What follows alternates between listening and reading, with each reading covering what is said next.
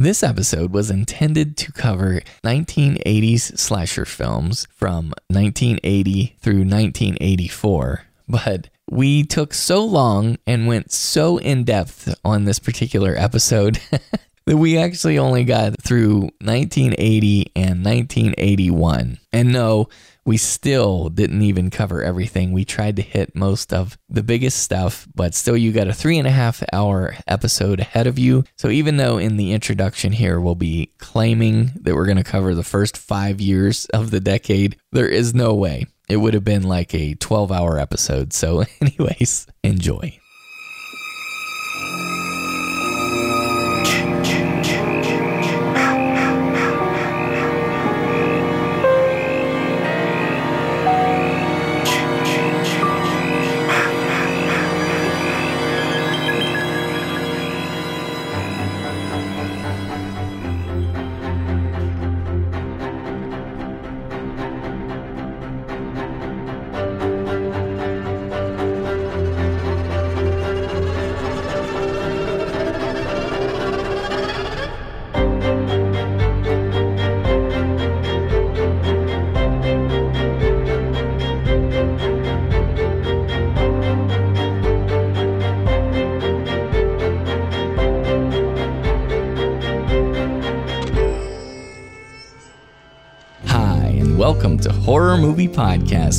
Dead serious about horror movies. We typically bring you a bi weekly show that's released every other Friday, except in October when we have weekly releases to celebrate Halloween. And this is episode 101. It is a themed episode where we'll be exploring the slasher movies of the 1980s. And since this is a two part episode, tonight we'll be covering releases between 1980 and 1984. And next Friday, we'll be releasing episode 102, and that'll cover slashers from 1985 through 89. And on Horror Movie Podcast, you usually get in depth horror movie reviews, especially for new releases, with ratings and recommendations to help you decide whether you should buy, rent, or avoid these movies. And I am your host, Jay of the Dead, podcasting from Salt Lake City. And my co hosts tonight are. Dave Dr. Shock Becker from just outside Philadelphia, PA. And Wolfman Josh J. Tonight's the night. Crops is going to get what he deserves. Welcome. And uh, guys, speaking of getting what they deserve, the listeners tonight are going to get something they truly deserve, and that is um, one of the most appropriate special guests we could possibly bring on the show. If you've ever watched, and um, this is all off the cuff, so if this doesn't turn out well, that's why. but if you've ever watched Bob Ross paint a painting, or uh, what are some other greats? Help me, guys. Bob Ross is one of the greats. Yeah, he is one of the greats. What I uh, watch, uh, what uh, what other people It- paint? like Mario Andretti, if you ever watched him drive a race car. Oh, yeah. If- Oh, just- no, I've never seen him paint, but I've seen him drive a race. car. if you've ever watched uh, Dave Thomas make a hamburger, I've seen Robert Englund paint. there you go. There you go. So What about Michael Jordan played basketball? That's what I, I always think of. There you go. I, I love Michael that. Jordan. Now you're talking. Okay, so Wayne, Wayne Gretzky. Yeah. well tonight we bring you the Michael Jordan of slasher films. He, he is one of the, the biggest horror fans I know and one of the biggest Halloween fans I know. He is the original uh, and he is also a Southern gentleman. He is the host of the Land of the Creeps podcast. We welcome Greg Amortis. Wow, Michael Jordan and Bob Ross in one sentence. wow. Thank you, Jay, for having me come on, brother. Thank you so much. And ow, ow, ow, Wolfman Josh, and of course my buddy Doc. What's up, guys? How much, sir? Thank you for coming on. Thanks so much for I being know. I know that. I know you love this. I know you love slashers just from you know the old Planet Macabre days. That was your segment. You'd always be. Oh, uh, you'd yes. always come in with a slasher film. Slash from Slash the stash. from the stash. That's right, Jay, Yes. man. And you did not put any pressure on me whatsoever. I appreciate that. oh, I, I love it. Well, thank you for being here. And, I, and if you don't mind, Greg Mortis, I'm sure the entire horror community listening to this podcast is well aware of you. But just in case we have some brand new people who are just getting into horror podcasting, tell them what you do over at Land of the Creeps. I pretty much do nothing. I just not. uh, well, first of all, I am from Wilmington, North Carolina now, so I will throw that since y'all done your location. So from the beach, uh, now Land of the Creeps horror podcast I host over there with yours truly, Doctor Shock, and and a, a few others. I've got um, God, I've got so many right now. Doctor Dirty, Jesse Robbins, and uh, that's the main crew.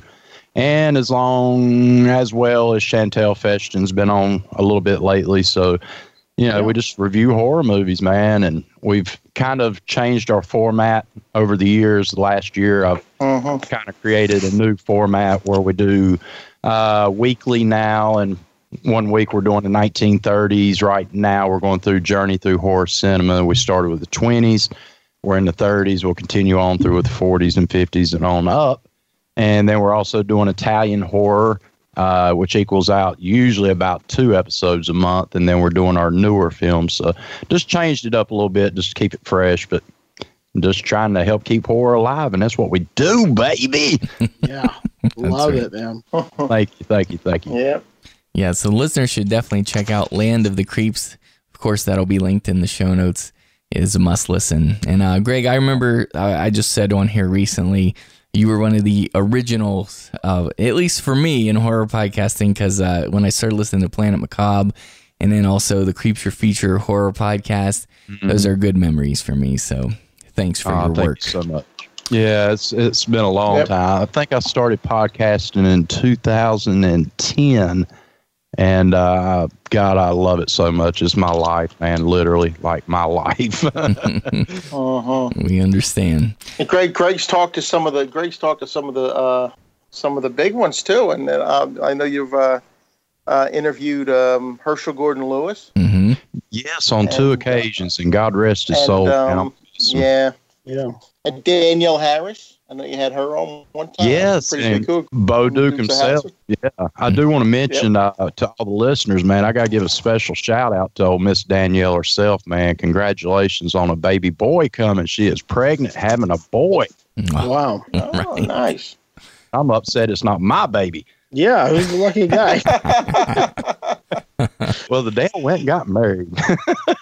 That's wonderful. Well, the other thing we wanted to tell listeners right up front is that um, listener Kagan from Salt Lake City, back when we went to, I think it was the Don't Breathe screening, he pitched an idea about having a, a slasher madness. What is that called when you do the basketball things where two teams versus I'm not a sports guy, as you can tell. you like you're talking like the bracket, brackets, the, um, the uh, March Madness bracket. Yeah, I guess is what you're. Th- yeah. So he yeah. has it structured, as I understand it, somewhat like that, right? Where we're trying to determine the horror movie podcast community's favorite 80s slasher flick. So this is Kagan's description. He says Slasher Madness is a tournament where classic 80s slasher movies are pitted head to head to see which is the favorite of the horror movie podcast community and the tournament will consist of four rounds and a final where the HMP community will vote on the choices. And each week, the votes will be checked to see which films advance to the next rounds. Listeners should vote as if the movie they choose gets to survive, and the movie that they didn't vote for gets hacked to pieces and will never be oh. seen again. I love, nice. I love Kagan, and he says, "Please only vote once." And the results of each round will be hidden and then announced on the newest episode of Horror Movie Podcast. So uh, make sure you participate. We'll definitely have that linked in the show notes. Kagan said, I heard him talking to some of the listeners on Twitter. I, I heard him. Uh, I, I, saw he was talking to some of the listeners on Twitter about the choices. He was limited to 32 movies. And so um, he had a hard time picking and choosing which ones he wanted to include. And of course, you know, people are already complaining that some were left off the list. And I know one of Jay's favorites, Intruder, wasn't uh, available for selection of those 32 picks, and um, the Dorm That Dripped Blood, one of uh, Jay and Doc's favorite movies to discuss, wasn't available. mm-hmm. that's a shame. Um, yeah, but I mean, you know, yeah. I thought it was on and, there. I thought, oh, maybe it was. it yeah, it got it on there. It got beat by pieces. Pieces, I think. Yeah. Oh, well, that, that makes was, sense. I mean, I actually voted. I actually voted movie. for pieces in the, between the two of them. Yeah. I just saw that Kagan wasn't able to include everything he wanted to. So if there are a few missing from the list, tough luck. But Yeah. that's the Go that's the way Halloween. Yeah, he covered a lot of them though. Oh So yeah, he 32, 32 slashers is pretty good. So, I Mhm. mean, Yeah. It's great. Halloween was Oh, on and there, it's right? only it's, a, it's uh, no, it's only the eighties. You can put it in the 80s. It first aired in 1981. there you go. Bam! I knew it. I knew it. I'm just kidding. You knew I'd throw that. I. I love that. it. Well, you have to. It's it's part of what you do. It's your mo. It is my MO. So what we're gonna do then to create some suspense, since this is a slasher episode, at the end of this episode, we're actually gonna give you the results of round one, and we're gonna have these guys, the hosts, guess which ones beat the other ones. So anyway, that didn't make made any the sense. cut, Jay. Made yeah, the cut. made the cut. That's right. So I want to thank our uh, good friend Kagan for all of his hard work. If you heard the the intro music, uh, he he helped out with that. So he does a lot for us, and we really appreciate it, Kagan. Thank you. Yeah, absolutely. Okay, guys. So so here's what we're gonna do, just so the listeners understand. We are just gonna talk briefly about like kind of how we got into the 80s slashers, meaning how the 80s slashers came to be. And and then next week, when we're doing our 1985 to 1989, we'll be talking a little more in depth about analyzing the structure of a slasher film because that's usually what we do on this podcast is kind of analyze analyze the way a film is built or a subgenre works, the way it works. But uh, because we got so many movies to discuss from 1980 to 1984, we're just going to have a brief discussion up front and then jump right into it. So, um, the, the very first thing I just wanted to ask Greg Mortis here is because I know he's got a drum to beat for this. Greg, how, as a slasher expert, how do you think, how do you believe the 80s slasher subgenre came to be? Well, it was, uh, I mean, for me, obviously, it would have been a complete nod to Halloween, obviously, 1978, and of course, Psycho, different things. But I think that's where it came from. And I believe it came in an era coming out of the 70s, coming out of that kind of grindhouse feel. I think people were looking for something different. And, you know, with the success of an independent film like Halloween, you know, making buckoos of bucks off a little, you know, directors jumped on board and said, hey, what do we need to do? How can I make that kind of money? And it was an easy concept, you know, a body count. You got a killer, a body count, show some boobs, and and go with it. And that's where that 80 slashers popped from. Obviously, in my opinion, was solely well, not solely, but I'd say majorly because of Halloween. Um, it's just because you can make a really uh, cheap film without having to do anything dramatic or you know anything theatrical looking so to speak. You know you could do something simple. Like i said show show lots of boobs throw a little bit of blood and put a lot of people that you didn't care about just as a body count and bam slasher it's, it's an easy concept don't have to have a storyline you just you know somebody going around stalking somebody and kill them that's simple enough and that's where the craze come from i honestly believe that So, as a and fa- that's just not me speaking jay i mean that's that's from multiple Science, multiple Jay. people It Yeah. is. Well, it is. It is. Fact. This is fact coming from Greg and Mortis. And see, There the thing go. is, factoids I, uh, I'm a, I'm a big fan of yours, Greg. And, and the thing is, I- I know that you love zombie movies as well, but it seems to me that slashers are your favorite. And I just wondered if you could tell the listeners why it's your favorite. I think mainly the suspense of a of a slasher film, man. It, it was something about, um, of course, a body count. I love gore. I love kills. I love unique kills, and that's what you were getting in slasher films. It wasn't just a straight up, you know, a zombie killing somebody or or whatever, a vampire biting you on the neck. I mean, you were getting these sometimes masked killers or whatever and you were seeing unique and and unusual ways of killing people, whether it was a snap of a neck or a pitchfork or a machete or you know you name it, ice pick, you know, numerous numerous utensils at, at hand, and I mean it was just something um, as a kid that fascinated me. It was like I don't know how to even explain it. Jay was just something that that I gravitated to after Halloween was just like I wanted more of that feeling, that thrill, that scare, uh, that blood, the boobs, the whole nine yards. And I didn't get it in any other genre or subgenre other than slashers. Mm-hmm. It was like I don't know how to explain it. It's just something special. I got you. What about you, Dave? What, what do you say is the created the phenomenon that became the '80s slashers movement? Uh, the, what what it's what started it all? Well, I mean, what what do you think? Why do you think it became such a phenomenon in and of itself? I mean, we know that Halloween influenced it, but what made it stick and become this big, huge wave? It, it's really it, it's a kind of subgenre movement, as far as I'm concerned. Well, yeah, it, it is, and and it's just, um, you know, I'm not sure. I mean, uh, obviously the the influence of Halloween the I think it just happened to, to strike a nerve with with audiences. You know, it's it's like Greg was saying, it's it's it's it's a roller coaster. You go to the theater, um, you see some um, intense kill scenes. Uh, you get a chance to cheer because they're not giving you characters uh, like you're saying that you generally are going to to like or, or identify with. Um, you know, some you do, and they usually last a little longer than some of the others. Um, and it just uh, i guess it just struck a nerve and it was almost a, in a way too it was almost kind of an us against them you know because critics mm-hmm. hated these movies they absolutely Siskel yes.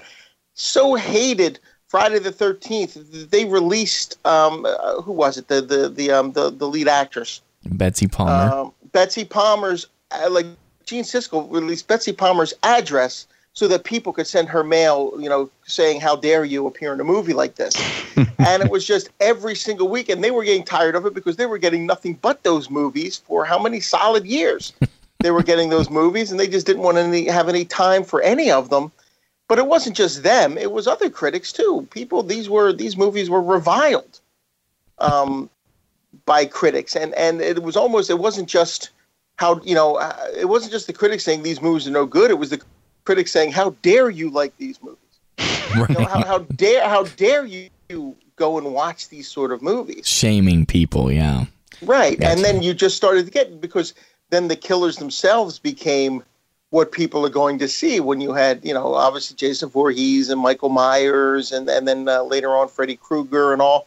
That's who people wanted to see. They were going to see those characters do what they did best. And it was just sort of a the right time and at the, the right sort of movie for that time period for that particular audience. What do you think, Wolfman? Yeah, I like a lot of what these guys have said. I think for me, I'm really interested in the slashers that come out of the Who Done It uh, mm. type of you know uh, structure, and I think you know like coming G- out of like the giallo. Yeah, exactly. Of, uh, coming out yeah. of the giallos, I kind of see. I mean, we did a whole episode on the proto slasher, and we you know reviewed the entire Halloween and Friday the Thirteenth franchises. So I'm sure a lot of these ideas we've discussed before, but I like those films. Um, I like that the suspense, like Greg said, of not knowing. For mm-hmm. me, mostly I like not knowing who the killer is, but then adding to that, even once you know the, who the killer is in some of these bigger franchises, it becomes almost like the game Clue, like who's going to die, where are they going to die, and with what instrument are they going to Yeah, right. yes. yes. And yes, Wolfman. Yes. The suspense a little bit, right? Is like, oh, how how is this going to play out? Which of these people will survive? Mm-hmm. And that's part of it. But I think, you know, speaking to your point, Jay, about it being in this wave, I think it's just um, you know, the thing we always talk about with horror. Well, two things. One, this sense of confronting our own mortality. And then two, just the roller coaster effect of just like, ooh, I want to get scared. I think slashers really hit you in the face with that more than a lot of the more psychological horror that had come before. Mm-hmm. And so, yeah, for audiences that now were used to exploitation cinema coming out of the 60s and 70s, um, we could, you know, we could handle kind of these more shocking things. Slashers are kind of just this slap across the face, like whoa, and um, yeah, I think I think that's a big part of it. And also, yeah, the '80s, man, it was just this time of consumption and like everything had to be bigger and more in your face, and so the movies really fit with that time period well. But um, I don't know. It's a it's a genre that I I've always really enjoyed, and it's a hard one to explain to people why you enjoy it so much. yeah, yes, it uh, without seeming like a freak, but hey, you know, it's it's uh. It's one of my very favorite genres. It's one of my very favorite subgenres in, in movies of all types of movies. And um, and for me, yeah, it's that suspense that Greg Mortis talked about. You know, back to that idea of clue, you can take that all the way back to Hitchcock. You know, Hitchcock talked about the bomb on the bus or the bomb under the table. Mm-hmm. Right. There is scaring someone, but then there's but then what what's better to scare them and have that scare end or to draw that out in suspense Hmm. and know there's a bomb under the table and we as the viewers know it but the people at the table don't know it or the people Hmm. on the bus don't know it and so everything that happens every second that they're still on that bus every second that they're still at that table and us and we know that the bomb's there the tension builds and builds and builds and so we have that in little bursts throughout the slasher um, you know we get these kill after kill after kill and oftentimes you know i'm going to talk about the burning later most of those characters don't know what's going on till like the last 10 minutes of the movie Right. That's one of the things. Yes, that that that that not learning. They don't they don't have any clue. Like they're just sort of wandering in their own little world, not realizing that you know behind the cabin this guy's getting getting killed, or yeah you know this one out in the woods is is is getting killed. They don't they don't know that. That's one of the strongest things I think about Texas Chainsaw too was no character had any knowledge of what was going on until it was absolutely too late. You know, and I think that that Mhm. does it a lot. You, you said, uh, Josh, for the slasher as well. And going back to your Hitchcock point, we talked about the suspense, he, and that was a good- you know you, you you hit that spot on when he says about the bomb under the table. If if he says the difference between surprise and suspense is if the bomb goes off and nobody knows about it, that's a surprise. If he shows the bomb and the people are sitting there talking and they're and the bomb is ticking away and and then the, the one guy goes, okay, well it's time to go, and the other guy says, well no, let me finish my coffee. It's building suspense. But right Hitchcock's Hitchcock's idea was always to alleviate that suspense, um, you know, for the viewer. He had one bad uh, example with a movie called Sabotage, where where he had something happen, and um, it actually caused riots. And he said the mistake was he didn't he didn't he didn't alleviate, you know, he didn't he didn't resolve that tension um, to, to sort of give the get to, to let the audience off the hook. Slashers don't do that. They don't let us off the hook. Right. They're maybe they do, suspense and- and, well, sometimes uh, it depends. Like toward the person. end, toward the end they do, but for a lot of the time, you know, it's just like okay, we see the slasher closing in on this guy. He he doesn't see it, yeah and boom. but rope rope works in that way where there's tension through the entire film because yes, we know there's a dead body in the cupboard the entire movie Right. spoilers for rope but Right. there's a dead body in the cupboard the whole time right Mhm. I think slashers work that way a lot as well. And then the last point I would make is just what uh, Greg kind of said about the boobs and the blood. There's a transgressive nature about these movies where I think a lot of us, we were little kids or we're Mhm. teenagers when we're seeing these. And so these are movies about kids on their own. You know, we Yeah. learned that from the writer of Friday the 13th. Mhm. Um, he talked about these are kids away from adult supervision, a place where adults can't help them. And it's kind of fascinating as a kid to kind of see that possibility play out and, and terrifying to see where that might go. right. yeah. and Yeah, a- a don't part- have sex. or else. Yeah. There, well, there's a part of me that wonders if um, there's something about the stalking killer that fascinates our psyche, or, or if there's something about the monsters that are us. I mean, because like you could be afraid of zombies or vampires or something, but we know that they don't exist. We hope they mm-hmm. don't. But with with a ser- serial killer, you see that on the news, and anybody could be a victim of those. And so I wonder Absolutely. If there's something to the fact that it's like, okay, these monsters actually do exist out in the world and they look like us. They could be your next door neighbor or one of your family members, heaven forbid. But I think there's a Yeah. fascination with the killer uh, psyche. And that, that element of that element of realism. There's an element of realism there that this could actually happen. Maybe not later on, in, when uh, when the killers are being, you know, brought back to life with a bolt of Yeah. lightning in the chest or something. But you know, in the, in the early dawn, yes, there's that. Uh, this this is something that could this is something that could happen.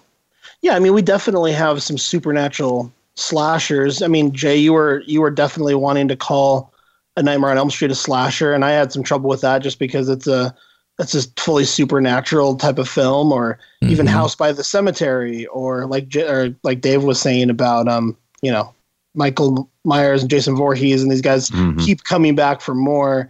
Um, I don't know. Does that kill some of the some of the ingredient that makes the slasher so uh, appealing. it, it, definitely changed over time. You know, yeah, when it got yeah. a little bit got a little bit later on, they they did introduce those elements of um, okay, well, we we you like this killer, we we you know it's almost like we have to sort of kill him off at the end of every movie, but don't worry, he he'll come back, and here's how he's going to come. Mm-hmm. Yeah, you know, we had a lot of um like a lot of our killers early on in these slasher movies. A lot of them were mentally deranged, people who were kind of falling apart as they were killing, you know, it seemed like even they're just like losing their minds in in the act. And then it definitely had a switch where we started rooting for these people and we uh-huh. care about them and taken to the full extent with Rob Zombie's Halloween. But um, but even earlier than that, I think, like you were saying, I, am sure we're rooting for Jason for what from part three or four on at that. Mm, yeah, in, uh, sure. Yeah, but well, it's really bizarre, but uh, yeah, for me, the answer to your question, it does kind of take away from it once it drifts into the mm-hmm. supernatural realm. But I wonder about Greg Mortis, who loves slashers with a perfect love, a wholesome mm-hmm. love. like, like for you, Greg, how do you feel about when it when it goes into like supernatural territory and really out there? Yeah, I mean, it, it does take away. Don't get me wrong. I mean, how many times are you going to kill Michael Myers or Jason or whatever? Um, but at the same time, it doesn't affect me watching it because I just I love the genre. So I don't care if Michael dies fifty two times. I mean, just bring him back and let him kill and let him be blood. You know what I mean? I, I'm okay with that. But I see your point on it. It it is uh, I mean, Jason more than anything. I mean, I hate to throw Jason under the bus because he's like my brother. You know, Voorhees. You know, me and him go way back. But no, I mean, but you know, how many times are you going to bring him back as a skeletal and then bring him back into full body zombie mode? Uh, yeah, I mean, yeah. It, it, goes into a whole almost subgenre of a subgenre, Josh. It really does. It almost becomes yeah, instead of a slasher, you become a, you know, something else supernatural. Yeah, yeah, you do. You mm-hmm. do. So, I mean, I can see the arguments on both sides, but I, I, love it. I mean, I don't. It doesn't deter me from watching them and saying and, this is a this is a slasher. I love it. and Jason was one of the ones. I mean, you could you could kind of argue his entire existence was that way. I mean, the reason Tom Savini didn't want to come back for Friday the Thirteenth Part Two is because when he heard the story, he goes, "That's stupid. It was a dream sequence." Yeah. You know, with with with with Jason, so you can kind of, uh, uh, I don't know. I, I, guess that would be considered a spoiler. Jamie, we should put a spoiler warning in front of that. um, but that's what I mean. That's the way they, uh, you know, th- that was the whole existence of Friday the Thirteenth. They established that right in the very first movie. Mm-hmm. Well, some of the listeners, I got a, a few comments from the listeners, just general thoughts about slashers. Some of them are pretty discriminating. And one listener I really respect is Jason Dragon. He said, I'll preface this by saying that I've decided not to list any Giallo films as they're part of an entirely separate subgenre. He mm-hmm. said, if we're sticking with slashers, then I cannot include films like A Blade in the Dark. Uh, t- I always pronounce wow. this wrong. Tenebra. How do you say that one? I call it that Tenebra. Right. Tenebra. Yeah. Th- thank you. Yeah. The New York Ripper. And then he says, Stage Fright would also have been considered a giallo as it acts as one plenty of its running time. I also feel that a Nightmare on Elm Street series is something that falls into another category. These acts are taking place during head to pillow time, so I hmm. must move them over to a supernatural section. So Jason oh. Dragon oh. likes to kind of delineate them further there. I, I, mean, I don't have any problem with that. I actually really like this idea that it takes place from head to pillow time. I think that's that's a, yeah. that's an interesting way to talk about the paranormal, right? I think I right. think that's interesting. mm-hmm. It's a dirty little secret going on. Yeah, that was good. but but Juan, who's not uh, a slasher fan per se, he says the slasher subgenre isn't my favorite, but it's the one I have the most fun with. When and there's a little shout out to Greg Mortis here. I love it. He says when weather starts turning cold, at least to us in the dirty South, then, then, then, that's when I start getting my slasher itch. So that, yes, that's what does it for him. And then one last one here for now. Uh, Mark H from the UK. People want to follow Mark on Instagram. It's Football Huck. He says, First, let me say that this is my favorite horror movie subgenre. It's comfort horror, is what he calls mm-hmm. it. He says, I suppose as it offers scares, humor, and a bit of cheese when it's at its best. So, Absolutely. I totally agree Yeah. with that. Cheese was a must. Yeah, it- it- absolutely. Yeah, that's that's very true, and it is it is like comfort because you know the formula going in, and yet Mhm. you're still enjoying it. You know, and Yeah. any other movie nowadays, you're like, oh boy, this old formula. But with the '80s slashers, for some reason, it just it worked. Yes, it did. So I think we'll kind of close out our discussion there because we're going to analyze the way the structure of the films in next week's show. But we got to get uh-huh. moving into these films because there are so many. We've kind of looked at this list we've compiled. And how many did you say was on that list that you put together, Josh? What was that? I literally have no idea. I mean, it's it looks like a thousand. It took me several hours to put the list together. And I was like, I, and when I was done, I was like, I don't think I've even heard of like seventy five percent of these movies. I know, right? So it, it's it's Yeah. crazy insane. So we're gonna this is gonna be really kind of weird and random. We're just gonna start with 1980. We're gonna start throwing out titles and talk a little bit about it. Um, I'll I'll just go first to kind of set the pace here. Um, so this movie, I, I guess it it comes up. I, you know how I'm always pulling out my hair and having um, nervous breakdowns over release years. So you guys might have to pardon this one because I, I I've seen release dates as of November 1979, but whatever. Okay, so it's Silent Scream, I assume from 1980, and that's the and and that one is one that Jason Dragon. It was in his top 20. He had it as number seven, and he said it's a rare Barbara Steele performance with a great score. I love this one. Are, are you guys familiar with uh, Silent Scream? Have you has anyone seen that one? No, Okay, because the premise is during her first semester at college, a co ed finds housing at a seaside mansion where, following the death of a fellow student, she becomes entangled in a murder mystery surrounding the property and its secretive tenants. So, anyway, that was one. He had that on his list. So, Yeah. Interesting. Um, do you want to? to my giant list, Jason Dragon? Thank you. Yes, yeah. So, and if you guys want, what we can do is kind of go round robin. Everybody just, um, just go around the Greg next, and throw out a 1980 one you just want to mention, buddy. Um, well, there's so many. Uh, throw out prom night, for instance. Let's let's say prom night. Got it. That one, of course, being Jamie Lee Curtis and uh, coming in the disco era. yep, that one that one scene that uh, some people love it, some people hate it. Yeah, I mean, and this was one of those slasher films that I absolutely love, but I know there's a lot of hate on it, and I can understand that too. It's a Canadian film. Uh, a lot of those films in the 80s were filmed in Canada because of the budgetary and and tax write off that kind of deal. Uh, but I, this was one that I absolutely thought was amazing. I love disco music. Even today, don't kill me, don't butcher me, but I do. Um, but I, I would just love I to see you disco dance. Me too. Oh man, I, man, don't get me going with staying alive. A little John Travolta going on here. I, Uh, I But, uh, understand Greg Mortis is a good dancer. Actually, that's what I've heard. have you been in my bedroom? Uh, no, no, sir. No, sir. I just absolutely loved this film. I mean, you had Leslie Nielsen in it. You had, of course, Jamie Lee Curtis, and you know, a pretty decent cast. But I loved the the suspense of the killer. You know, J, uh, Josh with the whole. You didn't know who it was. You know, they would throw out them red herrings at you. Were like, oh, maybe it's this one, or maybe it was this one, and and you throw in, of course, the beautiful Jamie Lee Curtis showing some bra boobage and stuff, and it, it just worked. I thoroughly enjoyed this one. You're not alone, Greg, because uh, Jason Dragon also had this on his list. I think it was like an honorable mention. He said prom night is a, a solid good time that reminds us that Jamie Lee Curtis is probably our greatest cream queen of scream. Yes. And then Joe Cream Queen of Scream. That's a new title for her. Queen, Good job, Jay. cream queen. Yeah, that, that's a little uh, Green. Freudian slip there. And then uh, Joe Brunette, he had this down as his number 14, Joe Brunette. And then uh, Projectile Varmint, uh, Susie, she, Yes. she said, uh, greatest chase scene that others have emulated numerous times since. Ooh.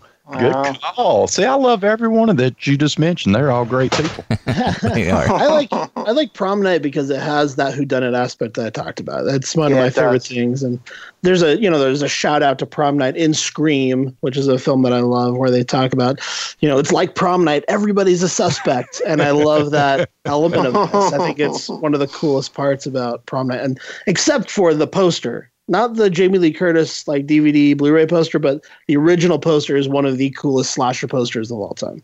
Mhm. Yes.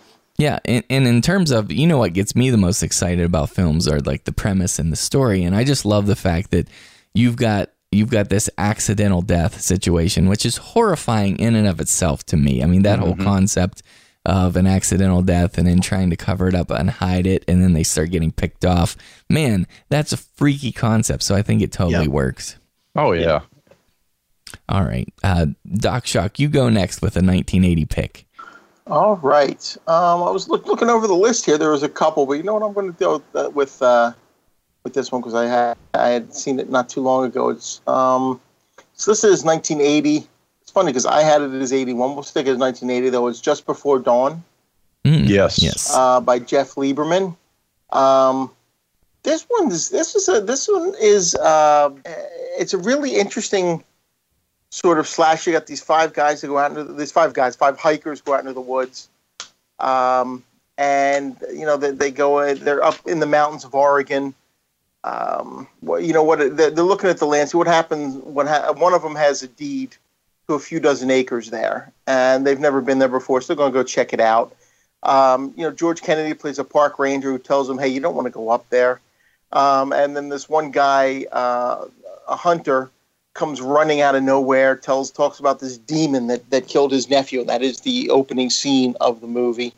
Uh, and is telling them, you know, to get out of there. But you know, despite all that, they say, okay, whatever. They go up into the woods, set up camp. They're near this waterfall, and uh, yeah, there's uh, there's something out there, and it's watching them. And you get it's uh, you get a lot of the you know a lot of the standards, um, but th- there but it also has something in common with Deliverance you know and that's actually what uh, what the director said was was his chief influence on this movie was deliverance but it does have a lot in common with um, with the slashers also um, and it's it's just a good one i mean this guy made a couple of interesting horror movies he did squirm which was not a classic by any stretch of the imagination i think mystery i think mystery science theater 3000 even included in one of their episodes uh, but then just before dawn is um, yeah, it's one that I really do. Uh, I, I really did enjoy it, and it is a, it is a.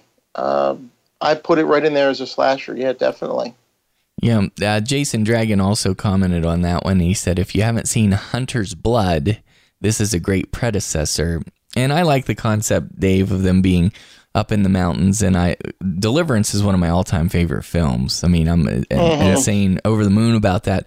But I also like how um, this one has a tiny bit of a Texas Chainsaw 1974 influence because they're going yes. to examine right. the property that they had purchased. And um, and I think that's that reminds me a little bit of that. But And one of the cool things I remember when I was doing the the because I covered this on the blog and as I was looking up the trivia for it, one night while they were filming, the lights inexplicably went out when they were in the middle of the woods.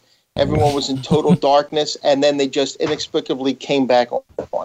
yikes. And there was really no explanation as to why that happened. Because there's ghosts up in them hills. That's right, brother. That's freaky. Okay, uh, what do you got, uh, Wolfman? What's a 1980 pick for you? Hmm, that's a good question. Um, first of all, I need to apologize. I think uh, as I'm looking at some of these, a lot of these 1980 films are actually from 82. So uh, apologies, uh, guys. My my list may be off in terms of the year. I I worked hard, but not hard enough. So That's all right. um, That's right.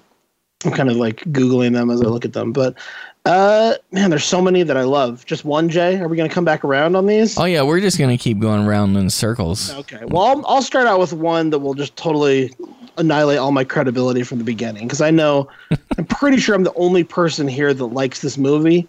Um, that would be Christmas Evil, aka You Better Watch Out from You're- 1980. You're not the only one. That is a pretty good film. I love it. Well, really? Because Jay, you gave it a four. Dave gave it a two. What did Greg give it? You know? I gave that thing like a one.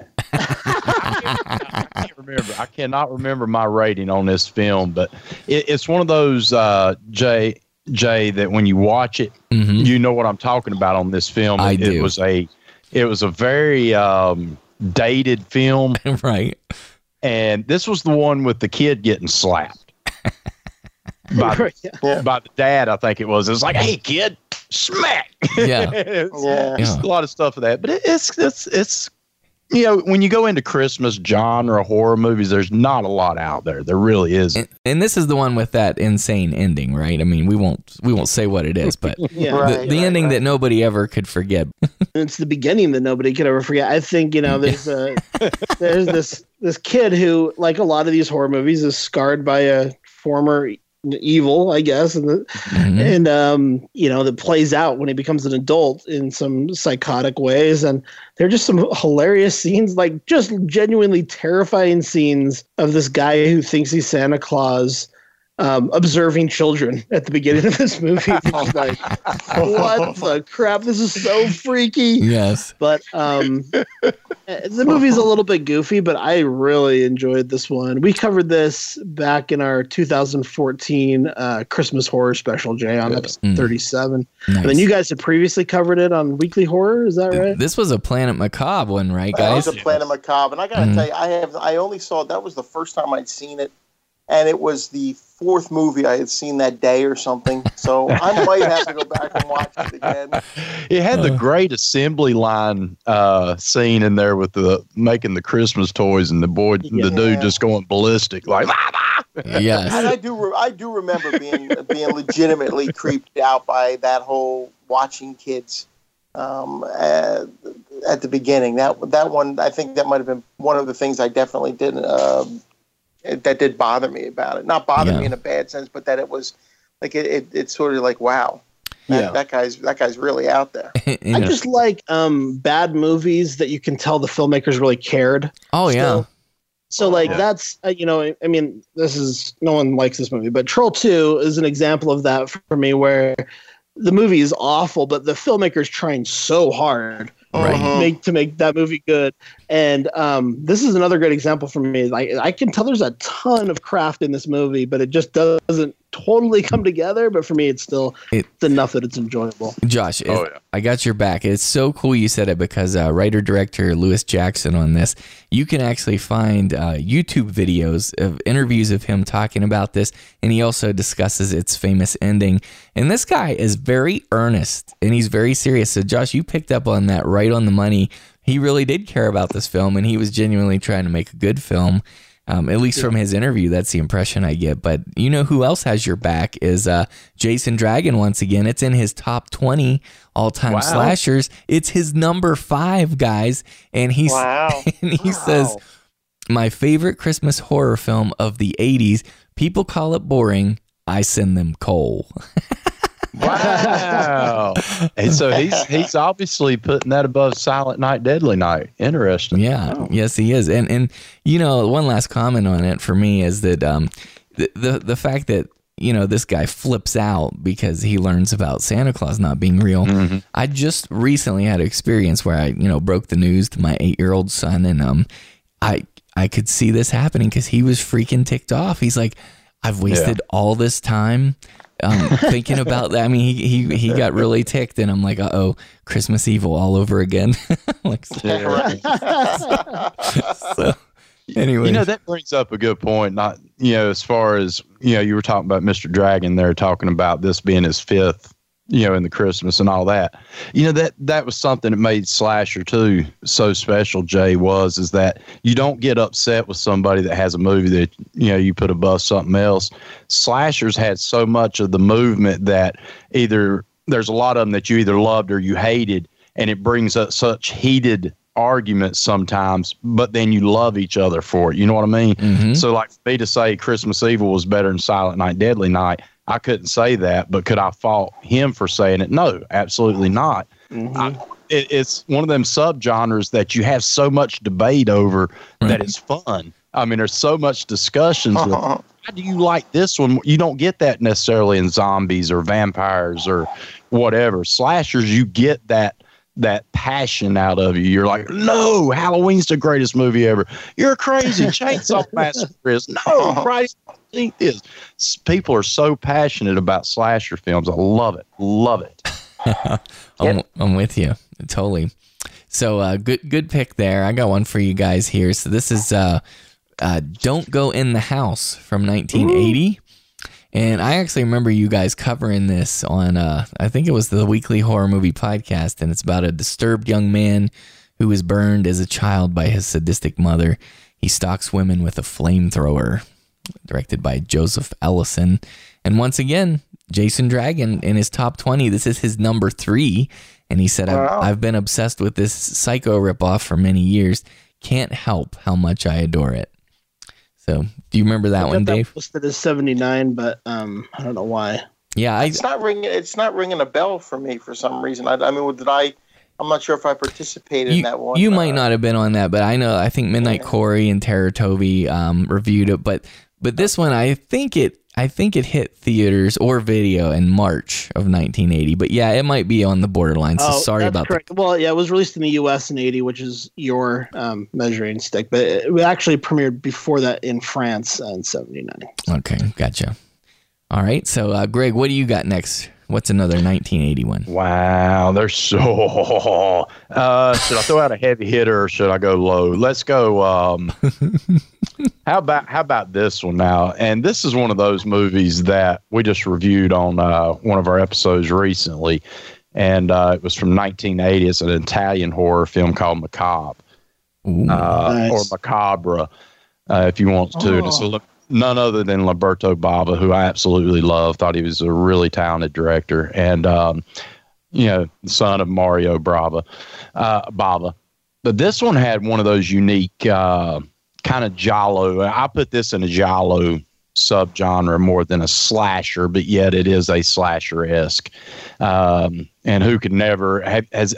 Let me pass it. Have all, any of y'all seen it or know about it? I have no, not. I'm, not I'm aware of it, but I have not seen it. It's on my um on my Amazon Prime queue right now. Okay. Mm-hmm. How about you, Jay? I have not seen it, sir. Okay, now this one's one of those movies that was unique to me. Uh, follows the story of of this woman uh, who's crazy. I mean, she's married and then she's having an affair with a dude, and and these kids, you know, she's got this maniacal daughter in there that's like the spawn of Satan to me. You know, she's always trying to get things in trouble, but uh, son dies, kind of deal. Spoiler, and then some weird things take place. But uh, it's got a little bit of um, necrophilia in it. It's got some weird things going on, but um, it, I, I, thought it was a really good film, dude. I, I, really enjoyed it. Not a lot of gore or anything like you typically get with slashers. Does have a little bit of boobies in it and stuff, but but I think it's well worth a watch, man. I enjoyed Macabre. All right, thank cool. you. What do you say, Doctor Shock? What's another 1981? I'm looking at several here, but I think I'll go. I got to do it. I got to go with Maniac. Nice. 1980. Um, gruesome. Yeah, it's it's um, it is. It's exactly right. It's a very it's a very gruesome movie. This one is not a mystery at all. I mean, you know exactly who the who the killer is in this one from start to finish. Uh, but there's such a such a grittiness to it, um, and a lot of it has to do with um, with the lead actor. I can never remember his name. It's Joe Spinell. Spinell. Spinell that's it. Joe Spinell. Mm-hmm um, who was a big force behind this movie. And yeah, he really just uh, the way he portrays this character, mm-hmm. you know, um, he he knocks it out of the park. He was just tremendous. Um, and uh, Tom Savini had gotten involved with this one with the gore. This is one I think that Gene Siskel walked out on and I think it was at the scene that actually Tom Savini makes a cameo in. Mm-hmm. I don't want to go too deep into what happens there, but at that moment, Gene Siskel, I guess at that point, he's like, "Okay, I've had enough," and he got up and he walked out of the walked out of the theater. Um, but, but it's it really is so good, and I, the scene I always go back to is the one that takes place in that bathroom. I don't know if it's a subway station or what, but it's, it's, it takes place in a bathroom, and just the tension mm-hmm. that builds up in this movie, even though you figure you know what's going to happen it's still so incredibly tense. um, Yes. you know, and it and it's just such a gritty New York sort of feel. A lot of these slasher movies, they don't, you know, they're not happening on Wall Street or anything. They're going into like the, the dirty areas of New York, Right. um, and that's where a lot of Maniac takes place, definitely. And it even it even led to what I think is a, is a pretty solid remake. Um, you know, in uh, what was that, 2013? Mhm. Uh, but still, the original is it's it's one of my ten favorite uh, slasher films. And, and I believe I learned from Greg Mortis himself when he covered Mhm. this in his slash from the stash. Didn't you say, uh, Greg, that this was really a lot of uh, guerrilla filmmaking? They didn't have permits or anything, so they had to shoot stuff and then get going. And in the famous shotgun scene, they had to shoot that and run. Is that Yeah, right? yeah, yeah, definitely. And uh, Tom Savini, there again, I mean, doing the special effects, he really knocked it out of the park with this one. Just that scene alone, you're talking about the shotgun. But yeah, there was, uh, if I recall now, this is going off memory. Uh, I believe the police was called during the shotgun scene. I'm thinking. Uh, but yeah, this this is a lot of guerrilla warfare kind of shooting, man. and uh, you're talking on the streets, basically 42nd Street, man. This is the slum of the slums. Mhm. And uh, yeah, you basically took a camera, you shot, and you went. And uh, great, great filmmaking right here. William Lustig, man, I'm telling you, amazing. Uh, God, this is such a freaking amazing film. It- yeah. And it's cool to me that uh, Joe Spinell he actually co-wrote this along with starring Yep. in it, and that's kind of cool. And and I just love the concept of you know his serial killer. Um, he you know he collects the women's scalps as trophies, and that's super freaky. But Just real quick, the, the the the Blu-ray for this that came out is is excellent. I want to say it's Yes. from Blue Underground. mhm. Um, they put out an excellent Blu-ray for this. It has on there a one-hour cable access show that that William Lustig was on. He was being interviewed. You know, remember those old cable access shows from the early '80s, where it's like in black and white. The phones aren't working. Uh, the sound's barely audible. Um, it's it just uh, that sort of took me back. Um, and it even had news news reports from various cities of protests that came out against this movie um, because of it, what happened. You know, obviously the, the, the, the feminist groups came out against this movie, and uh, you know you can sort of see why. Um, but probably the most interesting thing I learned is in a documentary about Joe Spinell is he wa he received the second most money from The Godfather. The only one who was paid more for The Godfather was Marlon Brando, and it is because Joe Spinell wow. went to went to Francis Ford Coppola and said, "I'd like to learn how to make movies." So he let him, the Francis Ford Coppola, let Joe Spinell sign on as a grip one day, and as, as you know, an assistant to the assistant one day. Every day, Joe Spinell signed on. By the time he was done, he got huge residual checks from The Godfather. And, and in later years, when things were lean for him and he wasn't working as much, there was always a Godfather residual check around the corner to carry him through. that's neat. Yeah, that's hilarious. I had never heard that story, but that's super It's cool. really pretty cool. Yeah. Yeah, and, and this movie too. I mean, if you have a if you're creeped out by mannequins, I mean, this movie helps, Oh, yeah. right? I mean, because it'll stick Yes. with you. But um, Jason Dragon had this in his top twenty. He had it at number fourteen, which Jason, I gotta say, that cracks me up, Mister Dragon, because um, he had Better Watch Out at number like five or something, and he has this at fourteen. I love you. I love people who do that.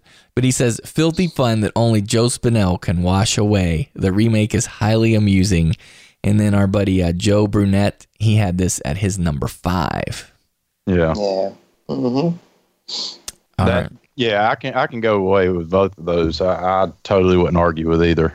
I, I wouldn't, but number five would be more my line than twenty. But yeah, That's, that's right. We you, this is a horror podcast, huh, Greg? So we got to rib people a little bit, right? Or it wouldn't be a horror podcast, right? Okay. we got to rib them, But I'm telling you, Dragon's on right now. Oh. Uh, he's he's he's at least getting the list right. I'll He- give him that. Yeah, he's bringing it. He always does, actually. Bringing it to the table, baby. Bring it. Okay, so uh, was that you, uh, Doc, that picked Maniac?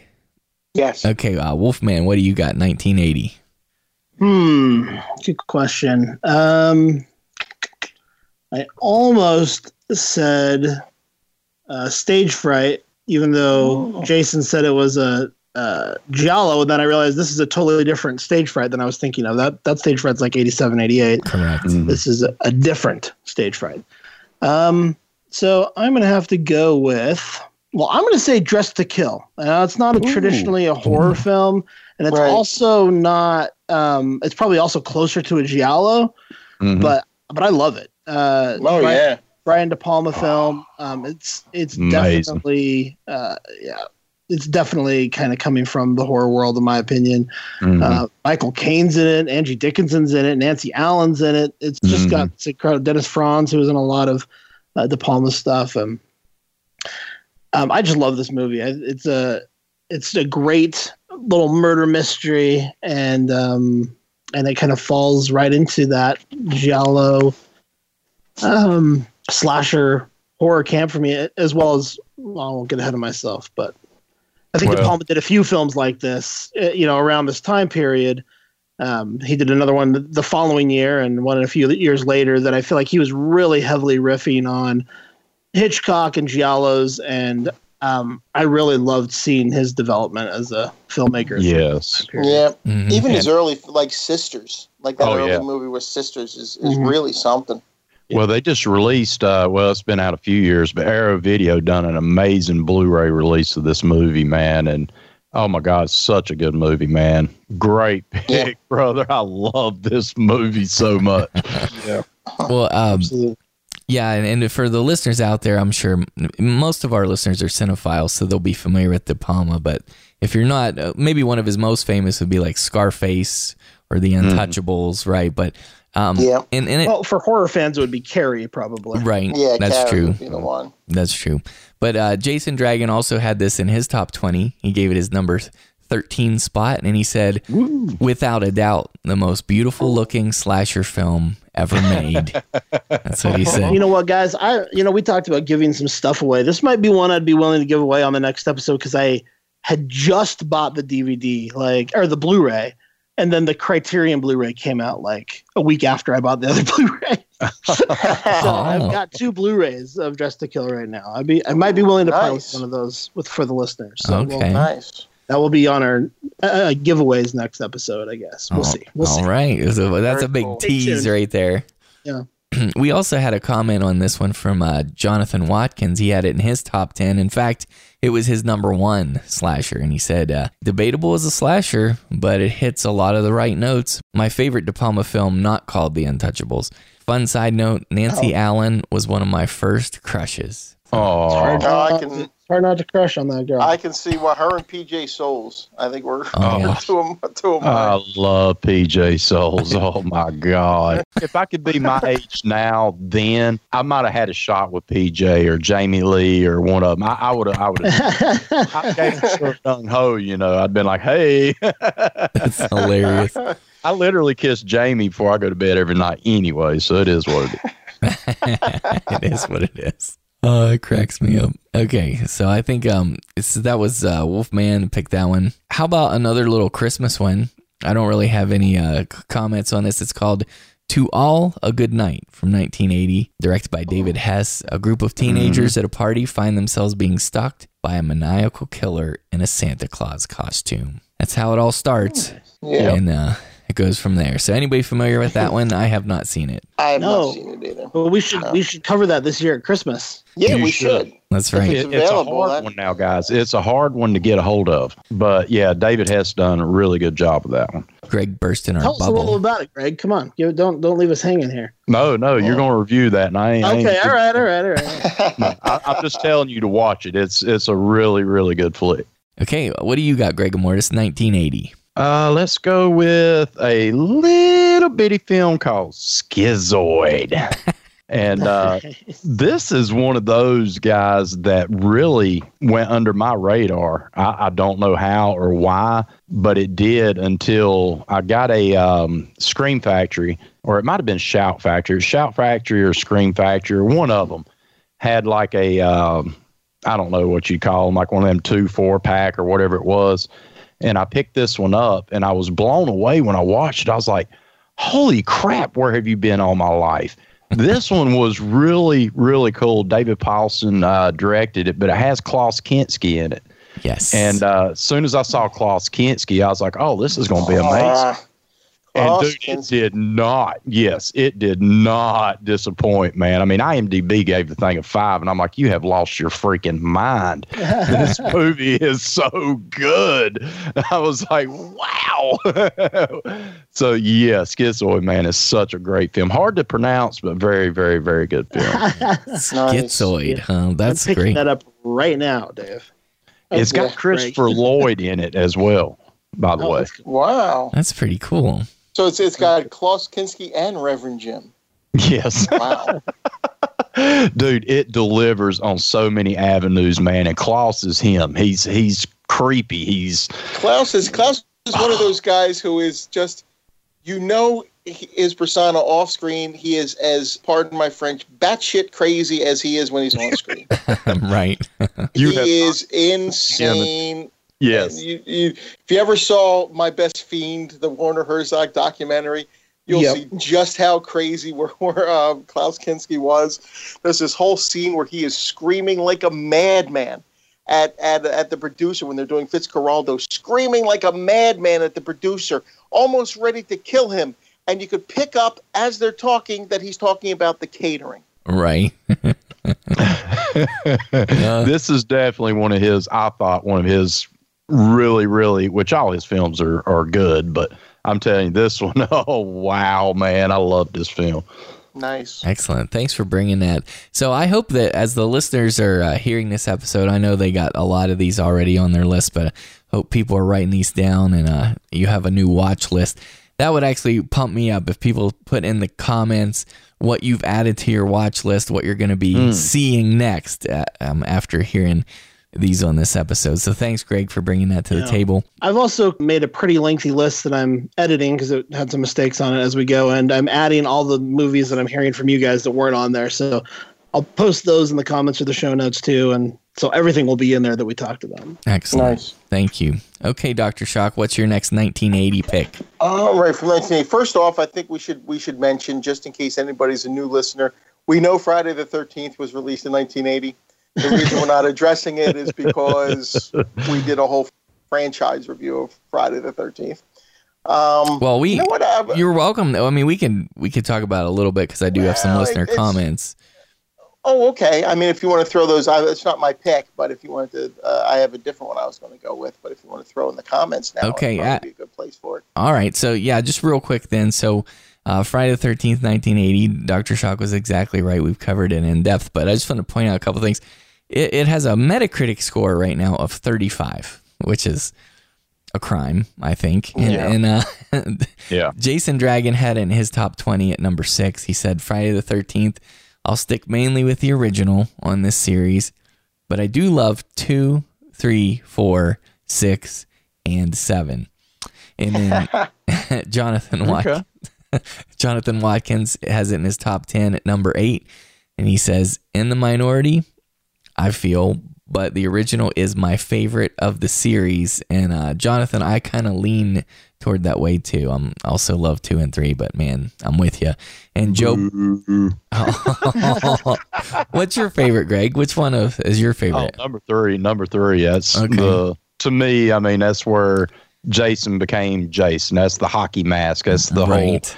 And Richard Brooker, I thought was amazing as Jason Voorhees, man. And Yes, I just sir. I love that one. It's it's a cheese factor, the 3D, the whole gimmick. you know, I gotcha. I I ate all that crap up, man. I was eating it for breakfast, like That's hilarious. well, well, Joe Brunette ha- has this as his number one. So great job, Joe. Makes me very Yeah. happy. And then, um, yes, Josh. Well, I was just, I was thought you were done. I'm sorry.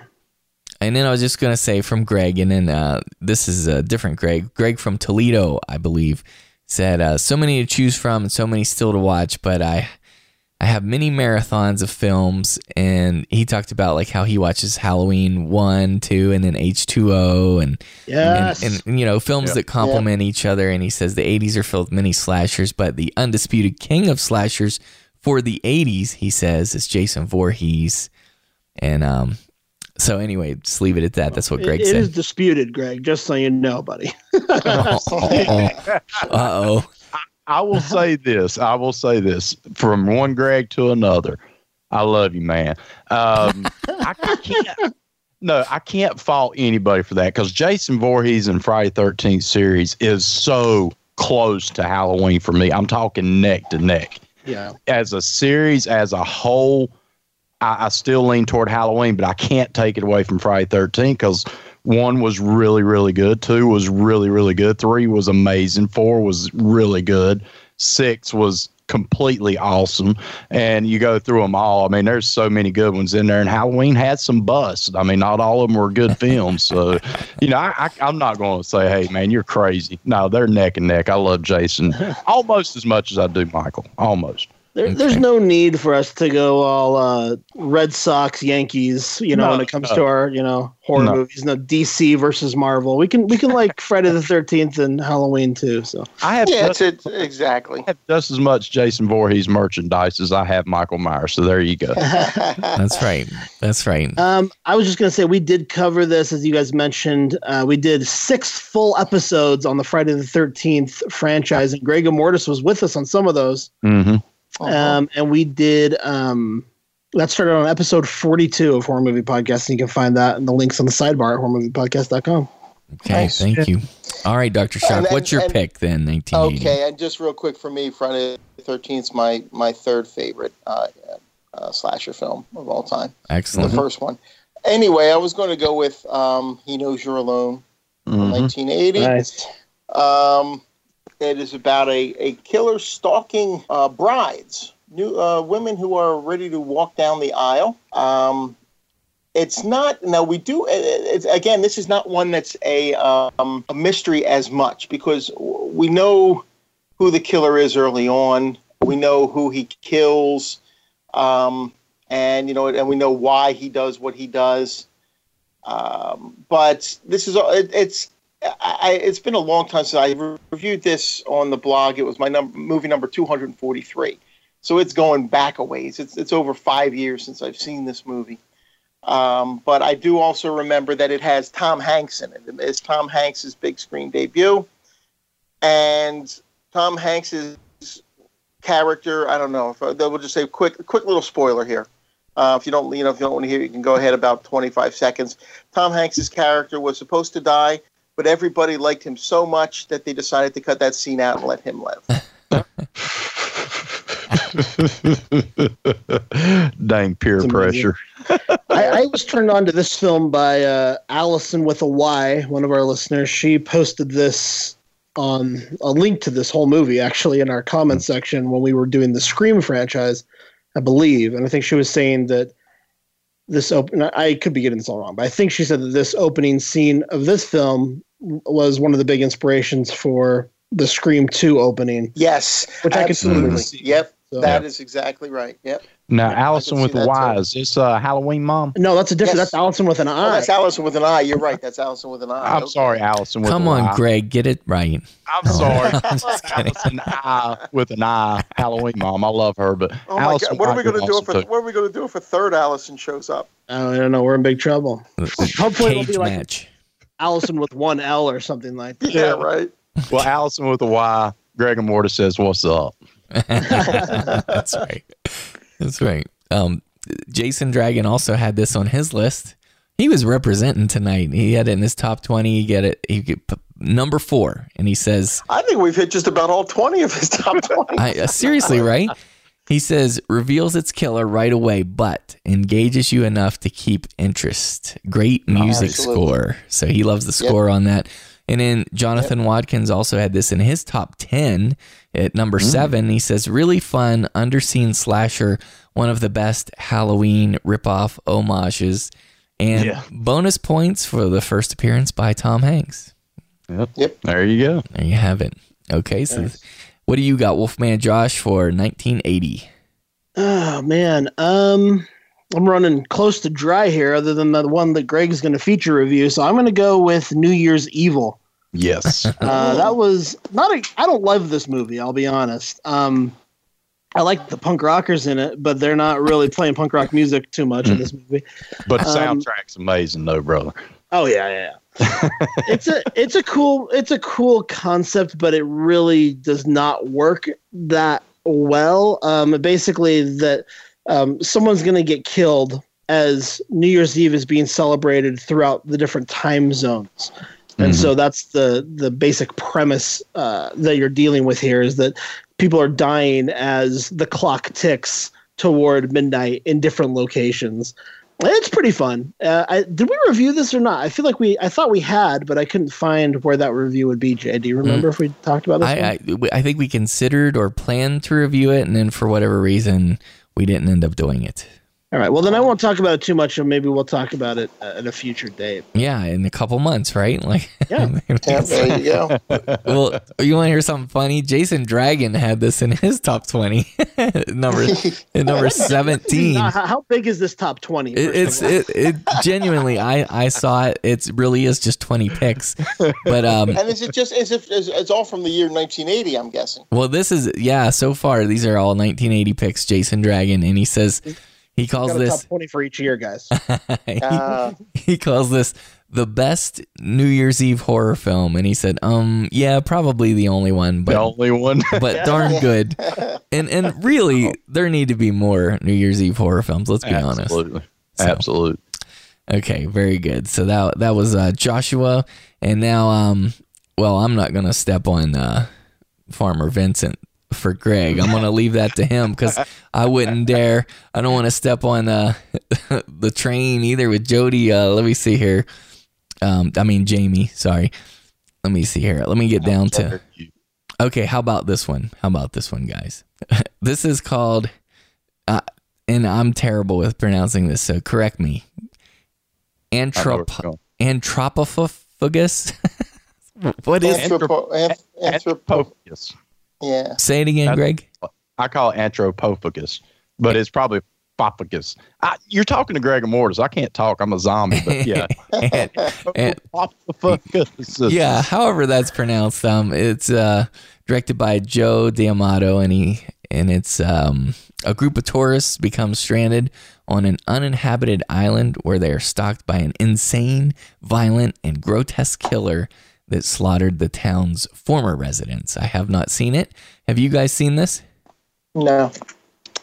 It's on my must watch. I know they've uh, released it recently. I want to say on Blu-ray or it may be DVD. This was one of those um, kind of basement movies, man, that I've really wanted to see, but I've not seen it.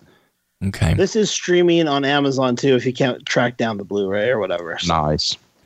I yeah, I actually do. Matter of fact, I have this on DVD, so I've got to watch this. I just picked this up uh, at a pawn shop somewhere recently. So yeah, I do have. I do need to watch it.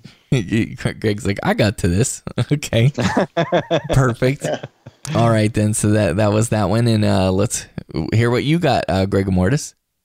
Well, since you've already said one of them, I've got to throw it out, man. It's like one of my all-time favorite, not just slasher, but movies all time. Of course, Farmer Vincent and Motel Hell. Oh, love this movie so much. If you've not heard me talk about this, you've not know Greg Mortis very long because I talk about it a lot. this is like this is one of my guilty pleasures. Is it a, a great movie? It's cheese out the yin yang, you know, but it's a 10 for me. This movie is like perfect for me. Kevin Connor is the director, man, and and you got Rory Calhoun as Farmer Vincent and and just the cast was so fun. And Wolfman, I mean, come on, Wolfman Josh, you got Wolfman Jack in Got this. movie. Wolfman Jackson there, yeah, absolutely. Oh, you got the perverted reverend dude of all people. I Greg- like Jay. Yeah, yeah. That's that's what I do. Greg, There's Greg so many great quotes in this movie that just keeps you going. I mean, it's one-liners after another, and oh my god, say the line. Say the line from this. I, I love hearing you say it. no pressure whatsoever. Sorry. I can't even remember it now. Nothing said. wait, wait, wait. I gotta pull this up because I won't misquote it. And I ain't misquoting this damn thing. I, I say this all the damn time too. It it takes all kinds of critters to make Farmer Vincent's fritters. Yes. And it's just, man, this movie is such a good feel. If I'm in a bad mood, I can put this movie in. If I'm in a good mood, I'll put this movie in. If I'm bored, I put this movie in. This movie just always makes me feel good and warm and fuzzy all inside. I've got them tattooed all over my body. I mean, I just, I love this movie so much that Um, I mean, I literally have it DVD, Blu-ray, VHS. I've, I've got film sales of this movie for crying out loud uh, that a good buddy of mine in the UK sent me. I mean, this movie, the poster art, everything about it just reeks beauty to me. Nina Axelrod, penthouse uh, pin-up queen uh, in this movie in her glory. Oh my God, just such a good movie. Paul Linke, I mean, as Bruce, the the brother. Oh my God, he was so good. But the, but I'm telling you, Ida Smith, played by Nancy Parsons, between her and Rory Calhoun, those two, man, just killed this movie. It was awesome. Love it, love it, Jay. I could talk about this movie all freaking night. I'm, love it. I'm with you, and you know what? I'm so shocked that uh, the listeners that submitted some some picks, you know, for their favorites, that this we didn't get any on this. So if people haven't seen Motel Hell, this is a must see. Absolutely. Mm-hmm. And in fact, Greg Mortis, you, I have to thank you. You're the reason that I ended up seeing it because I, I wasn't familiar with it until mm-hmm. I heard it in your slash from the stash and I watched it. And there, um, if you go to Greg Mortis's Twitter page, which you could find at, what is it, Greg? At Gregor Mortis. there it is. That's right. If you go there, he's got a great image from this movie. It's one of my favorites because, like, oh, nice. you know, anytime, anytime you have a movie, there's another one more recent that has this, but like with a killer with a wearing a pig head. Yes, it's it's just incredible to me. And there's another part that's just really disturbing in this. I mean, there are some haunting things, even though it is silly and cheesy. I think oh, that yeah. there, there are some genuinely scary concepts in this, like sounds, like kind of like like thing. Yeah. You know what I'm talking that's what, about. That's what gets you more than anything is that that gurgling. You know? Yeah, I mean, yeah, you did it really well. Like that kind of stuff freaks me out yeah. about this movie. It's it is a and one must of those, see. One of those one of those is John Ratzenberger. Yes, Mr. Nice. Cliff from Cheers was one of the uh, one yes. of the guys they played played in that garden. yes, that is great. Such a such a good movie. It was one of those Jay that that went out of print, and you could only get it on a two pack you basically got a movie called Deranged and Motel Hell. It was one of those midnight movie release uh, two pack. But thankfully, to the gods above and below, and the devil horns to the sky, uh, Scream Factory released it on uh, Blu-ray, which is amazing. I mean, it's freaking phenomenal. Uh, also, Arrow Video did a UK release of it, and oh my god, dude, it's it's such a must own, must own. I couldn't agree more. That that is a must, and in fact, I own it, and I don't own. You. Yeah, and I don't own a lot of movies, but guess where I got it? Where'd Z- you get it? Zia Records, Las Vegas, Zia. Nevada. Ooh, That's nice. right. Okay. Nice. So, uh, thank you, Greg Mortis. That was an excellent yes, pick. What do you got, uh, Doctor Shock, for 1980? Okay, let's go with Mother's Day. Mm. Directed by Charles Kaufman, the brother of Lloyd Kaufman of Troma. Mm-hmm. I think this is, among other things, known. It's the only Troma movie that Bill Shetty has ever said anything nice about. I think it's like the only one he actually likes. Uh-huh. Uh, and it is, I guess, officially a Troma movie. It's also yes. Eli Roth's one, one of Eli Roth's favorite horror films. Mm-hmm. Uh, it's really about two brothers who um, they they kidnap. They live out in the middle of the woods. They kidnap these three women, um, and uh, they have a, this sort of domineering mother, and they just uh, are brutalizing these women until the women uh, can can escape and uh, get their revenge. yes. Uh, and it is a, it is a it is a very it's a brutal movie. And this is another mm-hmm. one. Richard Roger Ebert asked the question, "Why would anyone of any age want to see this movie?" and he put that right in his review of this film. Um, and it is crazy, uh, but but it is good. I really do enjoy it. And, and this is another bit of trivia on this film. They the part of it takes place in this house out in the middle of the woods, and they found this old remote house.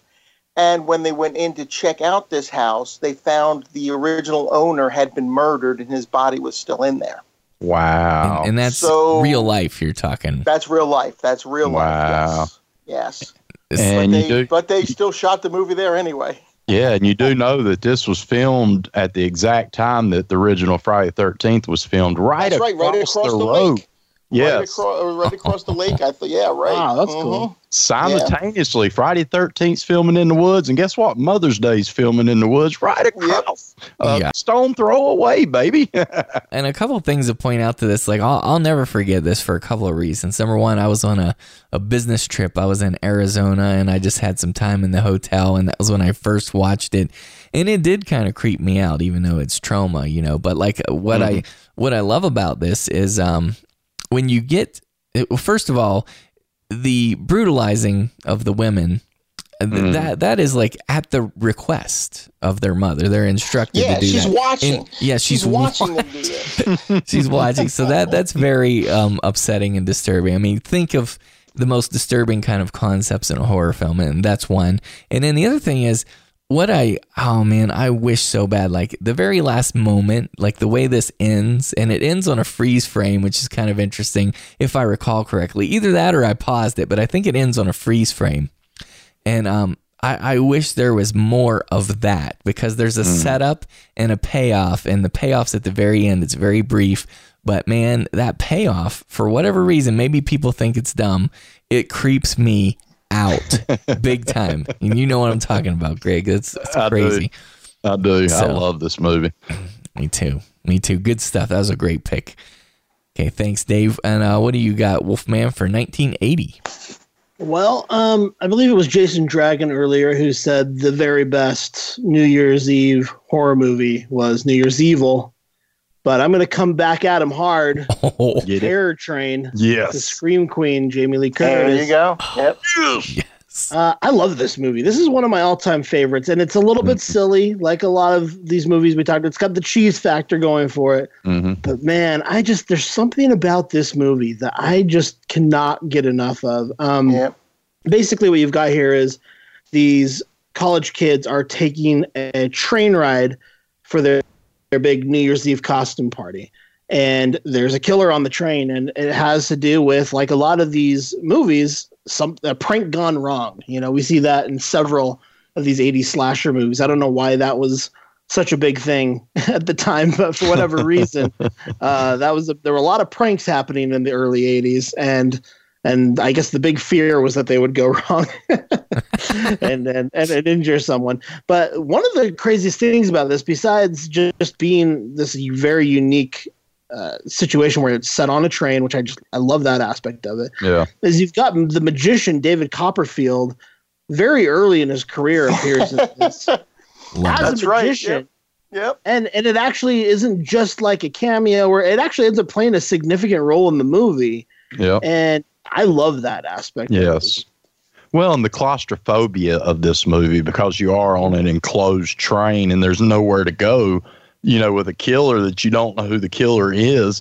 Is it David Copperfield? Is it, you know, this character or that character? And I mean, it, it just, it worked in all avenues. I, I totally agree with you, jo- uh, Josh. It's, it's a really, really, really amazing film. It's a fun one. Yeah, but Yes. we we covered this in depth on episode twelve of Horror Movie Podcast, which I have no recollection of. But um, I remember it. the episode was called "Terrible Trains, Organ Theft, and Our Top Five Scariest Horror Movies." So that sounds like a good a good listen. Wait, was I on there? Well, yeah. Uh, yes, you were. Yeah. You- That's the one where you and Jay reviewed All Hallows Eve. Was on that Ooh, episode. right. With And you Art, talked about okay. Cat Art the Clown. and I think we I think we broke it up because I don't remember. I don't think I was there for the terror troop uh, for the terror troop terror train dis- uh, discussion.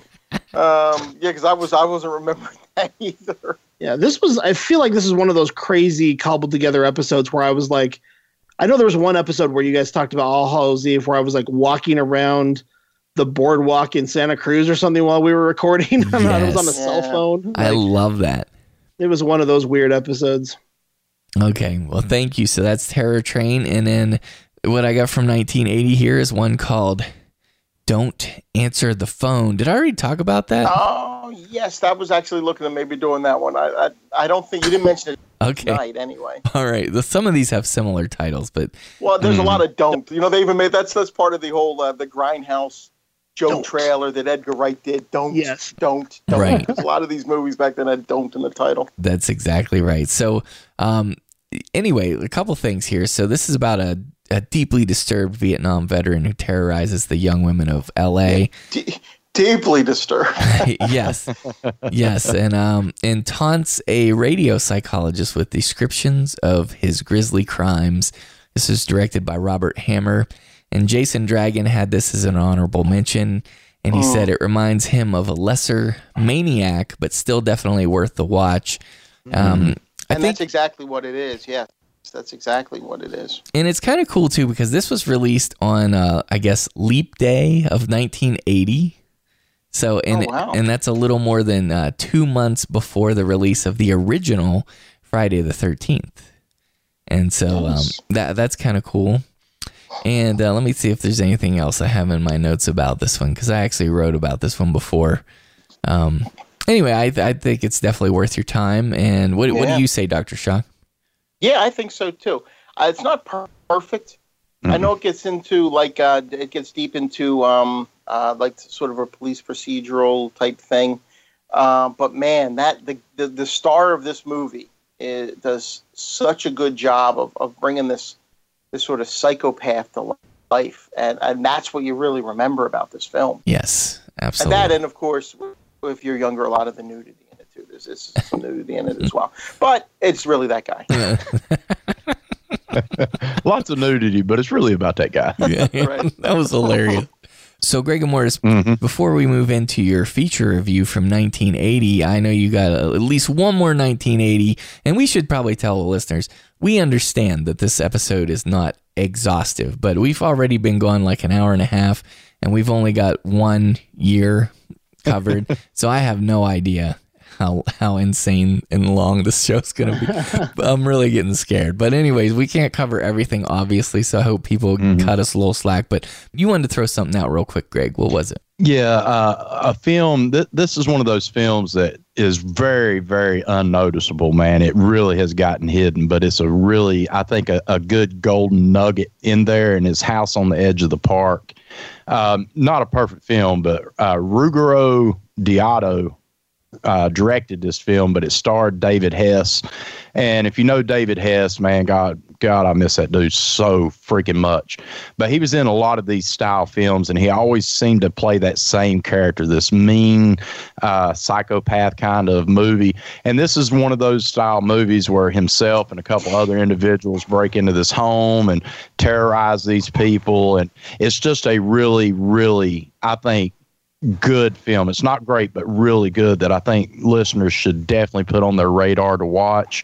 Um, it, it's just got a lot of suspense. David Hess killing it as his character, kind of like, you know, um, he kind of resurrects some of his older characters, and it's just it's a really good film, guys and gals. Uh, definitely watch this one sometime in your your lifetime. House on the Edge of the Park, really good film. You got it. I didn't even know about that one. So thanks for thanks for telling Yeah. us. I remember I remember seeing a trailer for it, and it does look. Oh yeah. It, it looks like it, and it definitely has a con. It, it definitely has, like you said, the last house on the left sort of vibe. It's to it as well, it's got so. that last house on the left. It's got the rape scenes going in it. So go into it knowing there is some uh, a rape scene in here that's pretty hard to watch. So if you don't like those things, uh, disclaimer: there is some rape in this one. So, uh, but Giovanni Lombardo Radici, who I absolutely love, um, is in this character role as well. Him and David Hess are kind of partners in this. This is just a really good film. Really did, good. Did did David Hess have it in his contract that he had to rape somebody every movie because he did it in this? He was he was in a movie called Hitchhike where he raped somebody. I think Uh-huh. I think I think it was I think that was part of his negotiation. It may have been. I mean, he just had that look about him, but a super nice guy away from it. But yeah, he doesn't. He just had the look. All right, buddies. I think that brings us here to Greg Mortis's feature review of The Boogeyman. When you were a child, did they warn you about the boogeyman? The boogeyman.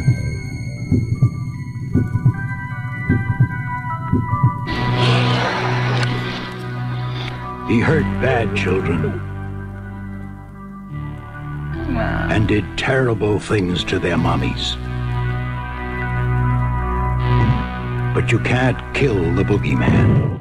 Now, the most terrifying nightmare of childhood returns. the boogeyman. The Boogeyman. I mean, what better name for a slasher flick than The Boogeyman? Michael Myers is is known as the quote unquote boogeyman or the shape. And but this movie, The Boogeyman, I can remember this one as a child. I was probably in the 10 to 12 era, something around in that age frame. And I remember seeing this at my uncle's house, man, and it just scared the crap out of me as a kid. I uh, just watched this just a couple, well, a little bit more than a couple hours ago now. But uh, just to refresh myself, but uh, Ulli Lommel directed this film, stars the, oh my goodness, maybe one of the most beautiful actresses in the world. I mean, she may be Suzanna Love. Uh, God, such a gorgeous, gorgeous lady. John Carradine had a, a character role in this one.